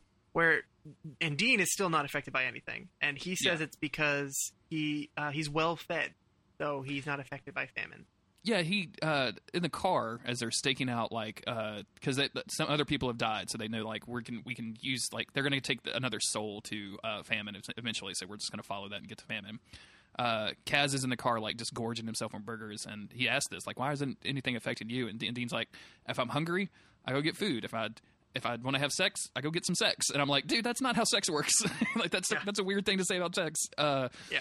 but yeah, he he says like you know I'm not I'm not hungry. I'm well fed, so nothing's affecting me, which is kind of gross and creepy, but also like kind of fits with Dean in, in general, like with the character that they've come up with so far. Uh, we do get this cool scene with Famine where the demon that lost the briefcase shows up and uh, it says like, "Oh hey, like the Winchesters are here." And Famine's like, "Great, that's good. Where's my Where's my lunch? we'll go deal with that after I eat." I think he even says after Yeah. I have a snack or something. And uh, of course, this dude has lost the briefcase, so Famine just straight up rips his demon soul out of the vessel and just like just like opens his mouth, unhinges his mouth, and like just sucks the demon soul down. Yeah.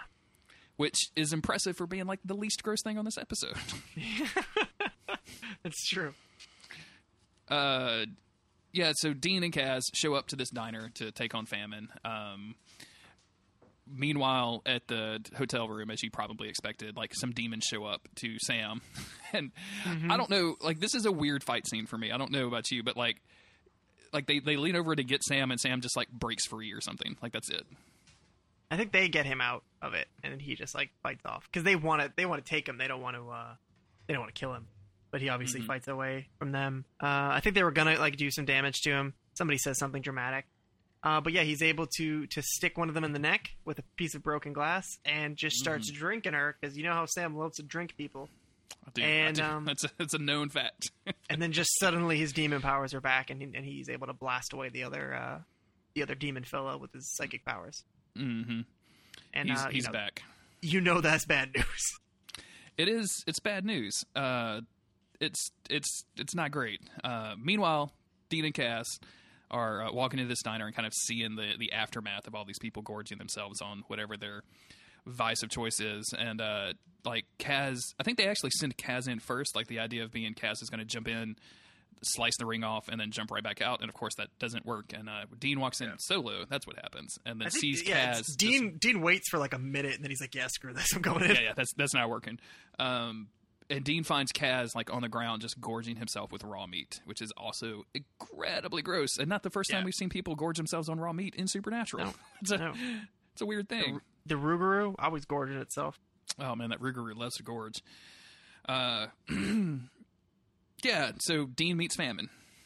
Yeah, and Famine has some um, interesting some interesting takes on Dean Winchester here.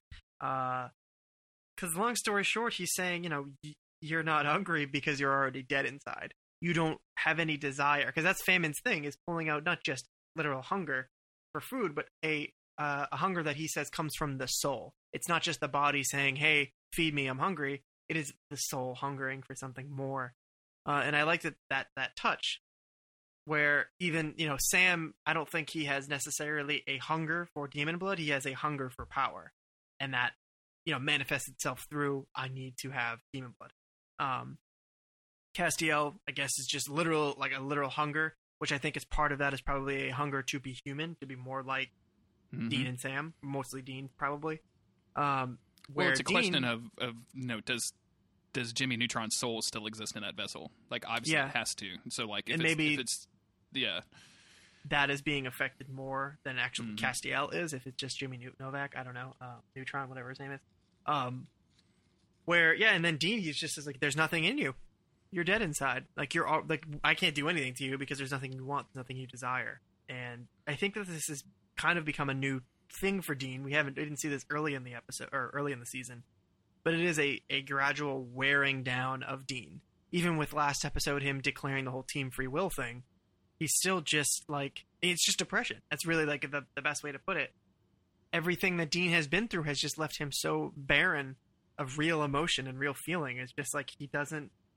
He's he's he's resisting destiny, but it's basically he's still just like following a plan. Like he doesn't have any stake in it. He doesn't care. He's just moving forward because that's the only thing that Dean knows how to do. Dean doesn't even know how to stand still, but that's basically what he's doing on the inside, just standing still. He doesn't have the the lust for for power, for women, for food, for drink. Uh, he doesn't have the quest for revenge that he did in seasons one and two when he was going after Yellow Eyes. Uh, he doesn't have anything anymore. He's just so worn out by everything that's happened that famine can't do a thing to him. and a and a and a change and a, and a turn. Uh, I actually wrote down some of uh, Hmm. Famine's dialogue. Um, he tells Dean that uh, number one, he tells Dean that nothing will fill up his deep dark hole, which I'm I'm, I'm assuming somewhere somewhere is, is gift in the in an appropriate fashion. But um, he also says, uh, "I can see how broken you are, how defeated you feel, but you just keep fighting. You keep going through the motions because on the inside you're already dead." And basically, like he doesn't. Dean doesn't hunger for anything, so he's just going to keep going. Like he doesn't. He's he's just he's just the only thing he knows is to keep fighting. So he's just going to keep doing that because he doesn't want anything else. Um, which is poor Dean, man. Like I mean, the dude has been through a lot. Like leave that dude a good soul at least. like he's helped a lot of people. I mean, Yeah, he he occasionally forgets to kill the things that he's supposed to kill, and he did start the apocalypse. Uh, but still, like a lot of that's not really his fault. Yeah, I think Dean's, you know, he gets a bad rap. He does give a bad rap. Uh, probably not as bad as Sam gets. Uh, and speaking of Sam, Sam shows up and um, Yeah, he just barges in like, "Hello, everyone." yeah, there's big cloud hoppers just He's like a Clydesdale. He's like a fucking Sam the Clydesdale Winchester.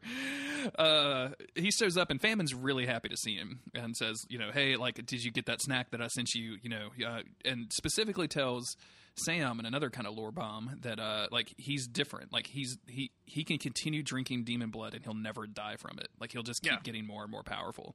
Um, and that they he wants him to do that so that because uh, you know Lucifer is going to need that when he takes over his body. Um, He gets juiced up enough, then uh, that's good for Lucifer. And then uh and throughout all of this uh, there's been like just some demons hanging out right like just like demons in suits like uh, the idea that they the demons find like these five like identical looking dudes and then like the famine just made them go put on suits is so fucking hilarious to me like it's just like Yeah. okay everyone go to the suit store and get your vessel a suit that They're all like, "What?" this is you brought me out of hell to dress nice and drive you Yeah. around This I'm already like- wearing a guy. Why do I have to be wearing a guy wearing a suit? I'm already. I kind of feel like I already dressed up when I put the guy on, right? Like that's how that works. I feel like this is something we should have talked about before. I joined you, up with you. You know, you know that I'm a 900 year old witch that got converted into a demon, right? like, like I'm not. I'm, I'm not against like a dress code and, and like Bill your chauffeur, but it seems a little weird, famine. Come on. You're just bringing it up now. I mean, come okay, uh, whatever. it's always casual Friday in hell, so now I feel like I'm really coming out of pocket on these suits. My vessel didn't have any money. I had to kill the guy to, to be able to get the suit. No, it's just extra hours. You know, I'm going overtime here, just trying to make you look good. Anyway, now you're just gonna eat me. Okay, you're just gonna absorb all my. So- all right, because that's what he does. Yeah, that's uh well first Sam like uh does his whole uh you know you know I'm I'm using my psychic powers pose which I, I've never thought is very good and has always continued to look dorky to me. Sorry Sam fans, it's just the way it is. Um but he does that and uh his his nose starts bleeding a little bit but impressively he basically exercises all five of these dudes. Um, so like he pulls the demon smoke out of all five of these vessels, and like it pulls on the ground in the way that we've seen it before. Um, he sends them directly back to hell, uh, which is like a like a testament to how much how like jacked up this dude is, right? Like he's he's on some demon blizzy at this point. Like he's he's full on, you know, demon power Sam. Yeah, he's not just because I guess the thing that we we kind of well we didn't brush over it, but in season four he was like drinking from Ruby's arm, you know, or like Mhm. a little flask. He was having like sips of demon blood. Now I can imagine him just like draining this woman back at the hotel and just get Getting a little sippy of that blizzy. Is that what you're saying? Yeah, Getting get a little sippy of sippy on that blizzy. Um, and then we saw what he did when he, you know, when he drained a woman. That's how he was able to kill Lilith. This is Mhm. like Lilith killing level Sam. Yeah, he's he's he's all jacked up. Um, and of course, like Dean is like they cut to Dean and he doesn't has no idea what to do. He's just like, oh shit, this is this is bad. Not this Um, shit again. Before Sam Even though he's probably demons, like, I don't even care anymore. oh dude, God, not again. Now I got to Yeah. go through all of this again. Um, before Sam can send these demons back to hell, uh, Famine grabs them and basically just eats all of them at once. And again, Yeah. not not extremely gross compared to the other stuff we've seen I in know, this and episode. it's it's super weird that he does it and he goes, and it's like that's very not supernatural at all, you know? No, yeah, he's he's he's just just sucks him straight into his mouth and it's like mm, that was good. Yeah. Mm. Uh, just just for a listener out there, uh, if you didn't watch the episode, um, he really does do that. yeah, we are not making that up. I didn't make that up. um. Sam then approaches Famine and like I guess like in the like I'm going to exorcise you kind of pose, uh, and then Famine of course says like no that that's not going to work like you're, you're, I'm not a demon son like I'm a, I'm a fucking horseman, and uh, Sam says yeah I, I know like I that's I was kind of expecting you to eat the demon eat, eat those demons, and he pulls out the demons through that dude's body, Yeah. and and I I, I take it back this is kind of gross. this Yeah. is also And I very think it's, gross. it's supposed to be like all of the demons the dude ate mm-hmm mm-hmm. because he he pulls out all of the demons through this dude's stomach, who like vomits it all up and it oozes out of his guts. Uh, and I and then he dies. Then that's it. He's defeated. And I think it's Well, well and just D- Dean go, runs up and grabs the ring. I think is the is the, I don't think he dies, but does he, he, grab the definitely ring? I thought he just took the ring after he died. oh, I, I assume maybe maybe I don't know. I guess we'll have to go back know. and watch. I have no idea. uh, either way, they have, they have defeated famine. I, I didn't really think that they could kill famine. Since that's the only reason I wanted to right, right, right. say that, but but, but I could be wrong. Um, and then we go back to the uh, the the demon ghost proof room at Bobby's for Sam to work out his addiction problems, which Mm-hmm. is it's just sad and like to make it even worse. Castiel and Dean are standing outside the uh, the door, and Castiel's trying to convince Dean like that's not him. That's just you know that's just the the demon Blizzy talking. And Yo, Castiel, remember last time we were here and you let him out? Yeah, yeah, for real, homie. He, really fucked us over in season four. just gonna say. Um, and Dean is just sitting there like with the with a bottle of Jack, just you know taking some swigs and just being super depressed about everything in his life because that's that's who Dean is nowadays. It's just like how how are we back at the same place that we were at a year ago? You know, like everything that they've been doing, everything they've been fighting for uh, in season five. It's just like, oh well, look where we are again. Like what what is the point of any of this if this is where we're all gonna end up again? If we're just gonna repeat these same shitty cycles over and over again. Yeah, it's it's super sad. And uh, Dean walks outside and kind of looks up at the sky and, and a way that we've seen him do a couple of times before, and just kind of begs, which we've never really seen him do, but just saying, says, "Please, I I really need some help." And that's where the episode ends. Like that's it. And uh, like for these two episodes to both end on um, not particularly positive notes, to really feel like they're leaving a lot of stuff that got brought up in the episode unresolved, I think is a testament to what these writers are doing with this season. Like it's it's Yeah. a like the faith that they have in themselves to not have to have those happy endings, to have those like TV stinger moments at the end is super good. I always like when they don't have to resolve everything in one episode with Supernatural because it is a TV thing. You know, uh, you need to watch the episode. It needs to follow a formula. The viewer needs to get their uh, enjoyment out of it. They're they're like kid of dopamine that they get when they watch you know, Sure. a happy ending. Mhm. It is, really is a thing. It's like a comfort thing. That's why I used to watch Supernatural over and over because it was just like it's a predictable thing. It makes me feel good when I watch it. I, you know, I know the, I know what it's gonna do. So whenever they're able to get outside of that formula, it's always cool because you know that something big is building around it. Um, and I was thinking about writing down what Dean says at the end here because Jensen's performance is, is really powerful. Just him leaning against the Impala, looking up, like not knowing what to say. And I'm glad that he almost has nothing. It's very like he doesn't have a speech. He just has like a please, I need help. Like I don't know what to do. And then the the single man tear. Um, they don't overdo it, and that makes it like way more powerful. I think. And we've talked before about how um, I think Jensen does this stuff better than Sam does. Like I think he's. Mhm. I I think it's not unreasonable to say that he's probably the better actor between the two. I don't think you necessarily have to make those comparisons, but in these in these emotional moments specifically, like he does such a good job of like making you feel the anguish and the the the fear that is probably you know controlling most of Dean's life right now. And Jensen just nails this, like just knocks it out of the park. I think. Yeah. What these are these are two great episodes, man. I, They are. They're these really are good. Like these are you know these are this is some like again like I said at the end of the last episode like these are these are just like this fucking supernatural episodes. Like this is what this is what like this is the if if people ask me why do I like supernatural? Like if you if you can watch season five and not get a lot of value out of it I would say like just don't even bother. But like man I I love this stuff so much. It's very good. and and they've dealt with another horseman. We've still got two more to go. So we know that there's some heavy stuff coming up soon. Mm-hmm mm-hmm Do you have any final thoughts on the episode No, I'm glad that we're back on track to the apocalypse, which is you know not always a good thing. But the last two felt like deviations, not bad episodes by by any stretch, but they were not the main storyline. It felt like, Mhm. and there are going to be times in in the future where I am very happy for Monster of the Week uh, episodes where they just fight like you know a giant spider or something, um, which I think is a weird episode like season six or seven. They sp- spider spider thing. Um, I started to really like those episodes because I didn't care about the the meta plot so much. Um, Mhm. But here, I very much do. So I'm always happy when they stick to their stick to their guns. Yeah, it's it's it's nice to have um, like we got some some pretty significant uh, lore out of these two episodes. Like the idea that these vessels are uh, that it's not just random people, right? Like that it's a bloodline, um, which makes me think of and and we saw a little bit of that when we saw Castiel take over uh, Jimmy Neutron's daughter Claire, uh, but like we didn't like we didn't we didn't really like we didn't have confirmation of that. Um, Right, and the idea of Sam and Dean being descended from Cain and Abel is some some really fucked up stuff too. Like like the ultimate brother problem, Cain and Abel, right? like like the very first brother problem. yes. um, and and I think all that like kind of adds to the scope of the show a little bit. And then you know all this stuff with you know being classes of angels and cherubs, and the angels you know basically controlling human destiny uh, with all of this. I, I think is, is super good. And and again, like it, we don't.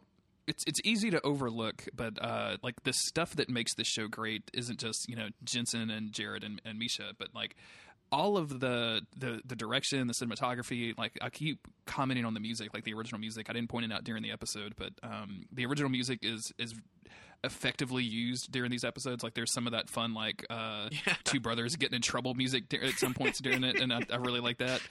Uh, Two like brothers it's getting in trouble. two brothers get in trouble. I think that's the name of that track. I need to go find that that soundtrack. This should that should have been the, the other name for this podcast. Two brothers. two brothers in trouble. Yeah. um, I, I just like it's just they're so good. They're so solid that it's you know I just I just enjoy watching them. And it uh, I again again I, I just looked ahead to see what, the, what our next two episodes we're going to cover are. And uh, yeah, that's those are also two kind of big important episodes. There's you know we're going to be talking a lot about Bobby, who we haven't seen in a little while, which I'm excited about. And then. Uh, I don't want to spoil anything for anybody, but Sam and Dean is gonna, are going to die again, so that's going to be interesting to see how that resolves. uh, so, any last thoughts, and, or before wrapping up? No, I'm excited. and I feel like that I'm foggy on a lot of these coming up episodes. I think it's because I would watch the season and then I would skip to the end because I like the finale so much that I would just get impatient and be like, "Yep, well, I've seen it, so I'm skipping towards it." So now I got all this uh this excitement to like actually see what's going to happen next because I don't really remember it very well. Yeah, I, I have a hard time when I'm watching these episodes. We talked about it a lot, but not just continually watching it. I think that's that's going to be it for me. Like, uh, like just every time that I would watch season five, I would just rush to the end. Right, like I would just be so excited I couldn't stop myself from binging it, and then having to take a break and you know having to think about these episodes a lot before going to the next ones because I don't I don't watch too far ahead. Like I try not to do that a lot because it's it's very confusing. Yeah. like it gets it gets very confusing very quickly. Uh, I think I, I think I told you that one time that I, I tried to watch a season eleven episode because I was just kind of hungry for Supernatural, but I didn't want to get too far ahead of the show, and I was like, what, what, what ah, like my brain broke. It was not not good. it's Um, not easy. So yeah, like, uh, and and the the other consequence of doing this podcast is that uh, once we get done, like once we get done talking about these two, like I'm so fucking ready to go watch the next two. like, I'm just super into it. So looking forward to that. Uh, okay, let's let's do our our our, our sign offs. Um, our all our, our podcast catchphrase, our Yeah, brothers in um, trouble catchphrase. Our brothers, hey, uh, our brothers are in trouble, and they only you can help. Bye. What about what about uh oh, two brothers? Uh oh, two brothers. Yep, that's it. That's It's it. good. Um, thank you everybody for listening. Uh, we it's, we we we have a blast doing the show if you can't tell, and uh, it's it's just it floors me that people. Uh, really like to listen to it, and it makes me unbelievably happy that people like it. Um, shout out to USAopoly for providing us with some with some cool video games, uh, not video games, board games to play. Uh, you could expect to hear probably some more of that from us uh, going forward. Uh, not Yeah. a lot of it, but we we, we, we want to talk about it. We we like the stuff a lot. Um, special shout outs to all of our patrons at patreon.com slash monsteroftheweek.cool. If you uh, join up there, you can get episodes early. You can get access to cool art. Uh, I don't know if we've recorded since the your artwork landed, but the, the, the postcard that you sent out was dope as hell. Um, so thank you for that, Chris. And um, that's it, I guess. I think that's all. Where, where, where are you at on Twitter? I'm at Local Bones on Twitter. I'm at JG Greer. Uh, the podcast is MOTW Cast, and you can find everything at monsteroftheweek.cool. We'll see you next week, everybody. Bye. Bye.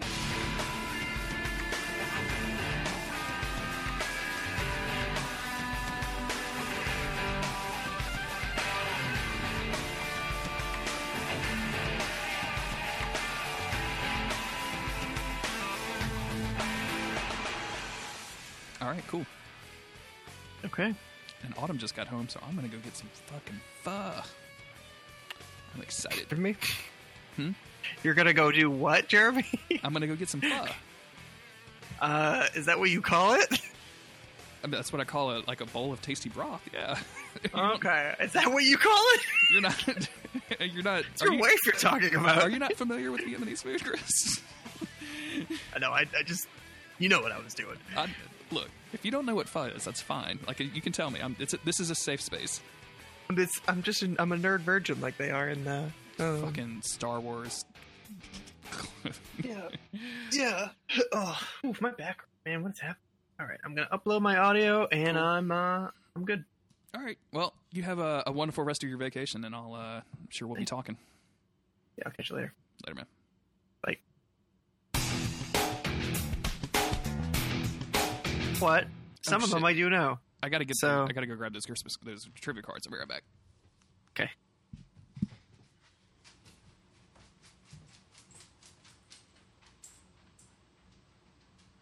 Okay, I, I hear a puppy running around. I'm pretty sure that Jeremy, you don't have. No offense, you don't have uh, four cute little dog legs. You have two human uh, regular legs. So, you know, you're a doggo, and that's all. That's all I want you to know. You know what? I, I'll tell you one thing. I put this floral pillow that was in here on my uh, computer chair, and it is I don't think I've ever heard anyone say the words floral pillow out loud before. it's, it's like a dream. Let me tell you, it feels like I'm sitting on a, you know a bed of daisies. Um, it's very soft. I was trying to. I put a cardboard box around my microphone to try and like insulate it a little bit, Mm-hmm. and um, it didn't change anything. So it's either a connection issue, like we were assuming, Mm-hmm. or it's just the insane humming of my computer. But I feel like it's more likely the it's a Connection. connection issue.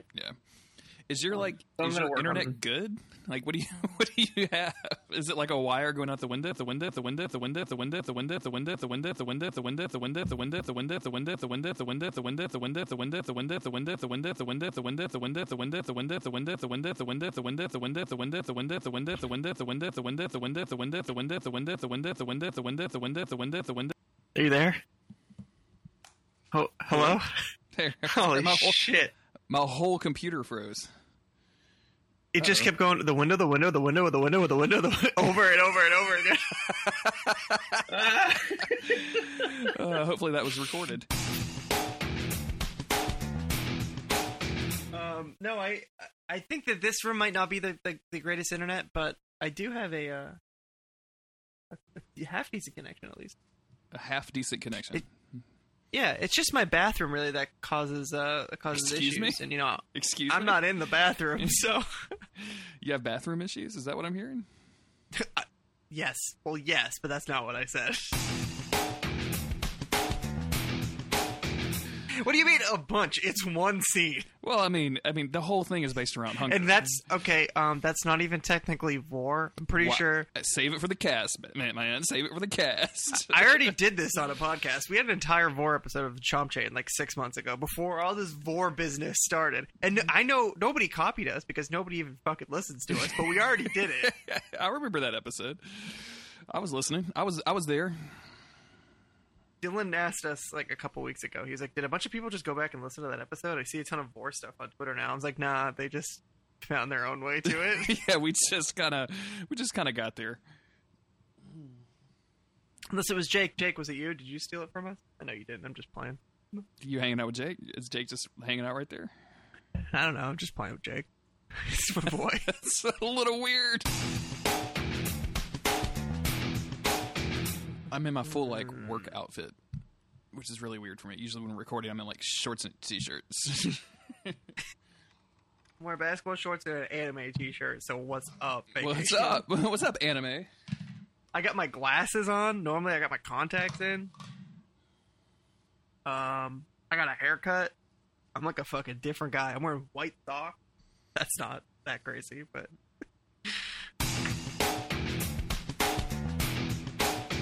Yeah, I don't want to read anything. If you just say, "Oh, that's a spoiler," so we'll, we'll and then I, you can then you can just go down. All of the following Winchesters have been to hell, aside from which one? okay, uh, this is. I honestly don't know the answer this is going to be a lot of fun. Which Winchester has not been to hell, Mary? I guess. Probably, yeah, that's what I would guess. Um, do you want to get into it? Like I know, I know we usually spend like forty-five minutes, like just kind of chatting about Yeah, stuff. let's do it. You want to talk about your life? What's going on, man? How was your vacation? Then tell me about your vacation. You know, I feel like I haven't done a lot, but it's okay. I watched three Harry Potter movies over the weekend. That was pretty cool. The first Uh, Those three? movies are the first three. You know, one and two not so hot. Yeah. Three getting there, and then from then on, I think I liked them. Did you watch um, the director's cut of the first one? I don't think I did. 'Cause I don't the think f- I ever have actually. the first one is like an 85 minute thing that is like if you're not familiar with the books i don't know who that's like i don't know who that movie is for like right Mm-hmm. like it just like it, all of a sudden they're like oh wow we have to go do something and then quidditch and then voldemort Yeah. like, Yeah. it just it just like I it's like a fucking to- freight chain you just have to know what's going on You have to just like suspend your disbelief. I guess when you're a little kid, you're just like, okay, because that's what that movie was for. Um, I think I was in what, what what year did that movie come out? 2000, 2001, something like that. probably yeah i think uh i want to say that one of those movies was the first movie that autumn and i went on a date to Huh, that's interesting. So whichever one would have come out in like 2000, 2001. Okay, Um, November 16th, 2000, uh, 2001. So I just turned 11 and I got to leave school early. My friend's mom got tickets for me and him and took, took us out of school to go see it in fifth grade. Nice, nice. I uh, I was on a date with Autumn. Um, ha- happy birthday, Jay! Apparently, and um, so this this weird thing happened, and it was it was completely embarrassing and great at the same time. So we we go out and we like go to this movie and we have a good time, and then we're leaving the movie. We pile up in the car, and at the time we both smoked, right? Like we were, we were both smoking cigarettes, and it was like pouring rain in Baton Rouge, and uh, we have like the windows is cracked just a little bit, um, and Autumn's is cracked a little bit b- bigger than mine, and uh, pouring rain, and I'm driving through like I think this was like Corporate Avenue or whatever, and I drive through this giant puddle without realizing it, and water oh. somehow like just just soaked the window. Oh. D- like put out her cigarette, like got her. this was like date. Like this wasn't the first time we met, but like this was our first official date. Like we had met and like stayed up all night and fell in love with each other, and then this was like the next time that we hung out after that, and like, I was Oh, no. incredibly embarrassed. Yeah. Do you have good memories of the Harry Potter movie though? None uh, whatsoever. I, I couldn't even remember which one it was. Like I'm just guessing it was the first one because it was it should have been around at that time. Well, uh, I'm sorry that your date didn't go well. I think my my friend date went a little bit better with my friend Mo in fifth grade. Yeah, you guys didn't. You, what kind of cigarettes were you smoking? you and Mo. We ca- candy. Candy cigarettes. Oh, good. That's so. That was basically my entire weekend. You're all caught up now. I did a lot, lot of uh, netting back Windows, in my day. Windows 98. back in Windows 98. I think I was just using Spider-Man Movie Maker. Sure. Sorry, I didn't know that was a thing. Yeah, dude, it was. It's like it, you would have like a background. You would just like basically put stickers of Spider-Man on it, and it would like say stuff, and you could put it. Oh my god, is this it? Yep, this is it. Are you Are you gonna link me? Yeah. Holy sh! Holy shit. Okay, it started saying something, and I was like, "Is that Jeremy?" Nope, that's this. I yeah, I spent a lot of time playing with this thing as a kid. oh my god, go like thirty seconds in. Wow, this is dope as hell. Look at this like slow mo fucking hobgoblin blowing up Aunt May. Aunt May, no! This pregnant woman just got hit by a bus. oh God, who is this dude saying help? This is it. Like, t- oh God, just a fire everywhere. Dude, these fucking sound effects are killing me right now. These are great. Meanwhile, I'm pregnant. oh God, she got hit by a tra- by a sewer Yeah. truck. No, what is this? God, I wish there was some Chris Mojo original productions still in circulation right I- now. God, I wish. Oh no, Rhino's gonna fuck Venom up right in the ass. Got him right in the ass, Chris. Dude, the sounds that play when Spider-Man comes across is just so funny. only I like how only Spider-Man gets the Rock soundtrack. Yeah. Andrew Garfield does a pretty terrible Spider-Man, in my opinion. I'm just gonna I'm just gonna go ahead and say that out loud. Like when Spider-Man cries more than he punches villains, then you have fucked up your Spider-Man movie. Like that dude is just. Yeah. And I like Andrew Garfield. Don't get me wrong. I think that dude is is is, is a good actor. Uh, but like that whole premise is just like the most ridiculous. Not even the premise, just like the way the script is just really bad. Like they just wanted to make a mopey ass like goth Spider-Man or whatever, and I'm not into that. They just wanted uh, teens to be able to relate. That's true. Have you ever seen that like uh like Spider-Man movie note that one of the producers sent from an airplane? No. I'm just I don't know how I'm going to find this in, in Google, but we're going to try. Okay, I'm just going to can I just read this to you? Sure. Hey, Amy. Just a couple of random thoughts from 35,000 LAX to JFK.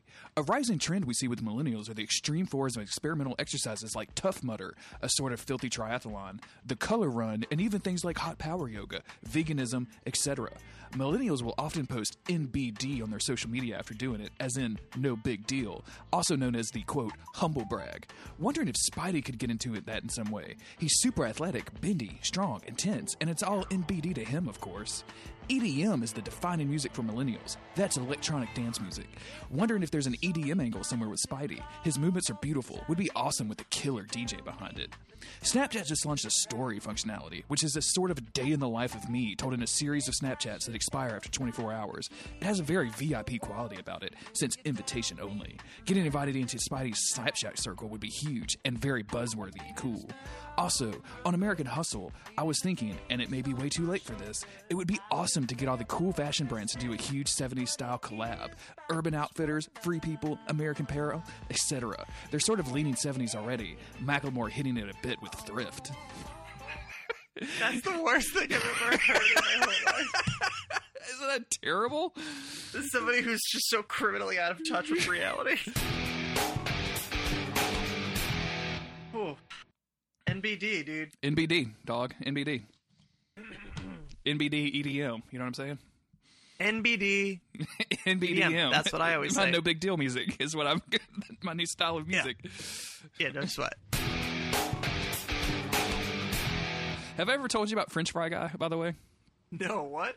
there's a uh, there's a dude that um, is like has the same role as I did. Uh, this was a few years ago. Um, as so he was like my counterpart in a different state, and uh, we went to a training session together for to for our product that we sell, and. Um, like people were telling me like this dude they could like that's that's French fry guy over there, and I was like, what? Why are you? Why do you call him French fry guy? And it's like that's all he eats is French fries. I was like, there's no way that that dude only eats French fries.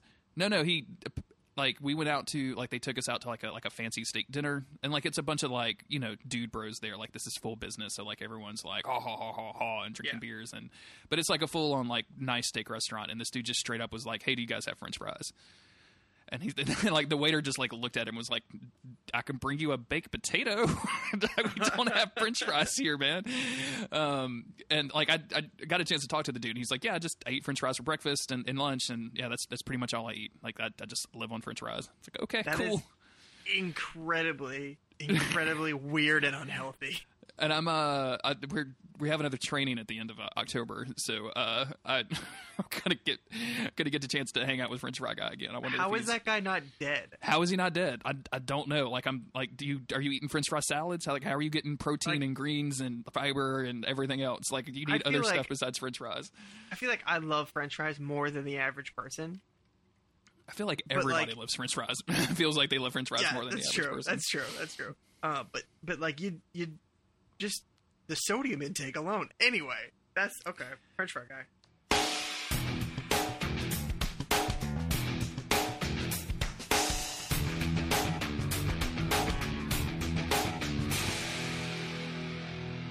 Yep. Good stuff all around. Um, let's get to the next episode. Cool. And I'm going to go get some water because I'm dying. I'm gonna make some coffee. Oh my god, you're you you on vacation is just crazy to me. It'll take a minute. It won't be long. I'll be back.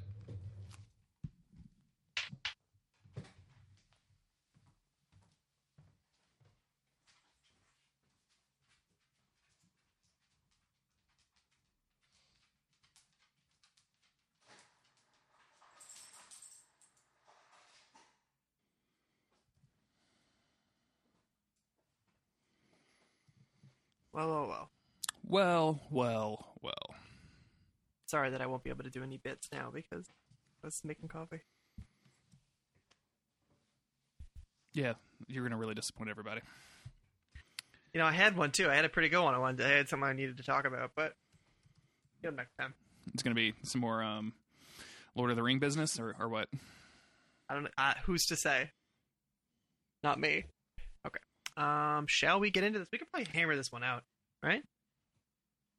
Give me um. Oh shit! Give me a second. I gotta ship something for Autumn. Bird. Hold on for a second. Sorry, I know this is super boring. Okay. Um, oh, I'm gonna have to go get my credit card too. Shit. Hold on a second.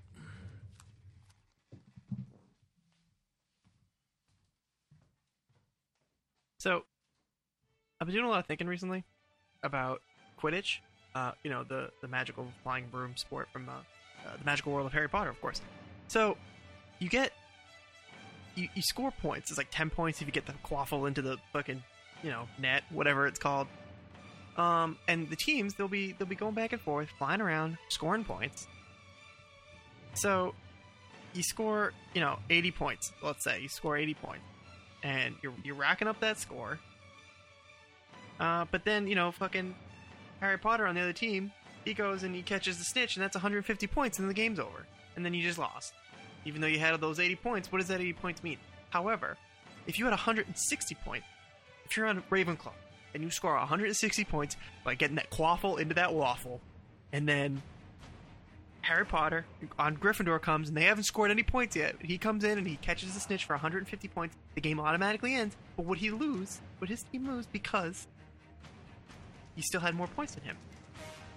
Gryffindor or whatever has 150. Game ends. The Ravenclaw had 160, even though they didn't catch the snitch. They don't automatically win, right? Like it's just it's it's still point based. So if you were losing, you wouldn't want to catch the snitch yet. Am I wrong or am I right? I don't know. That's all just really been bugging me for like 15 years. Hey, Jeremy, you back?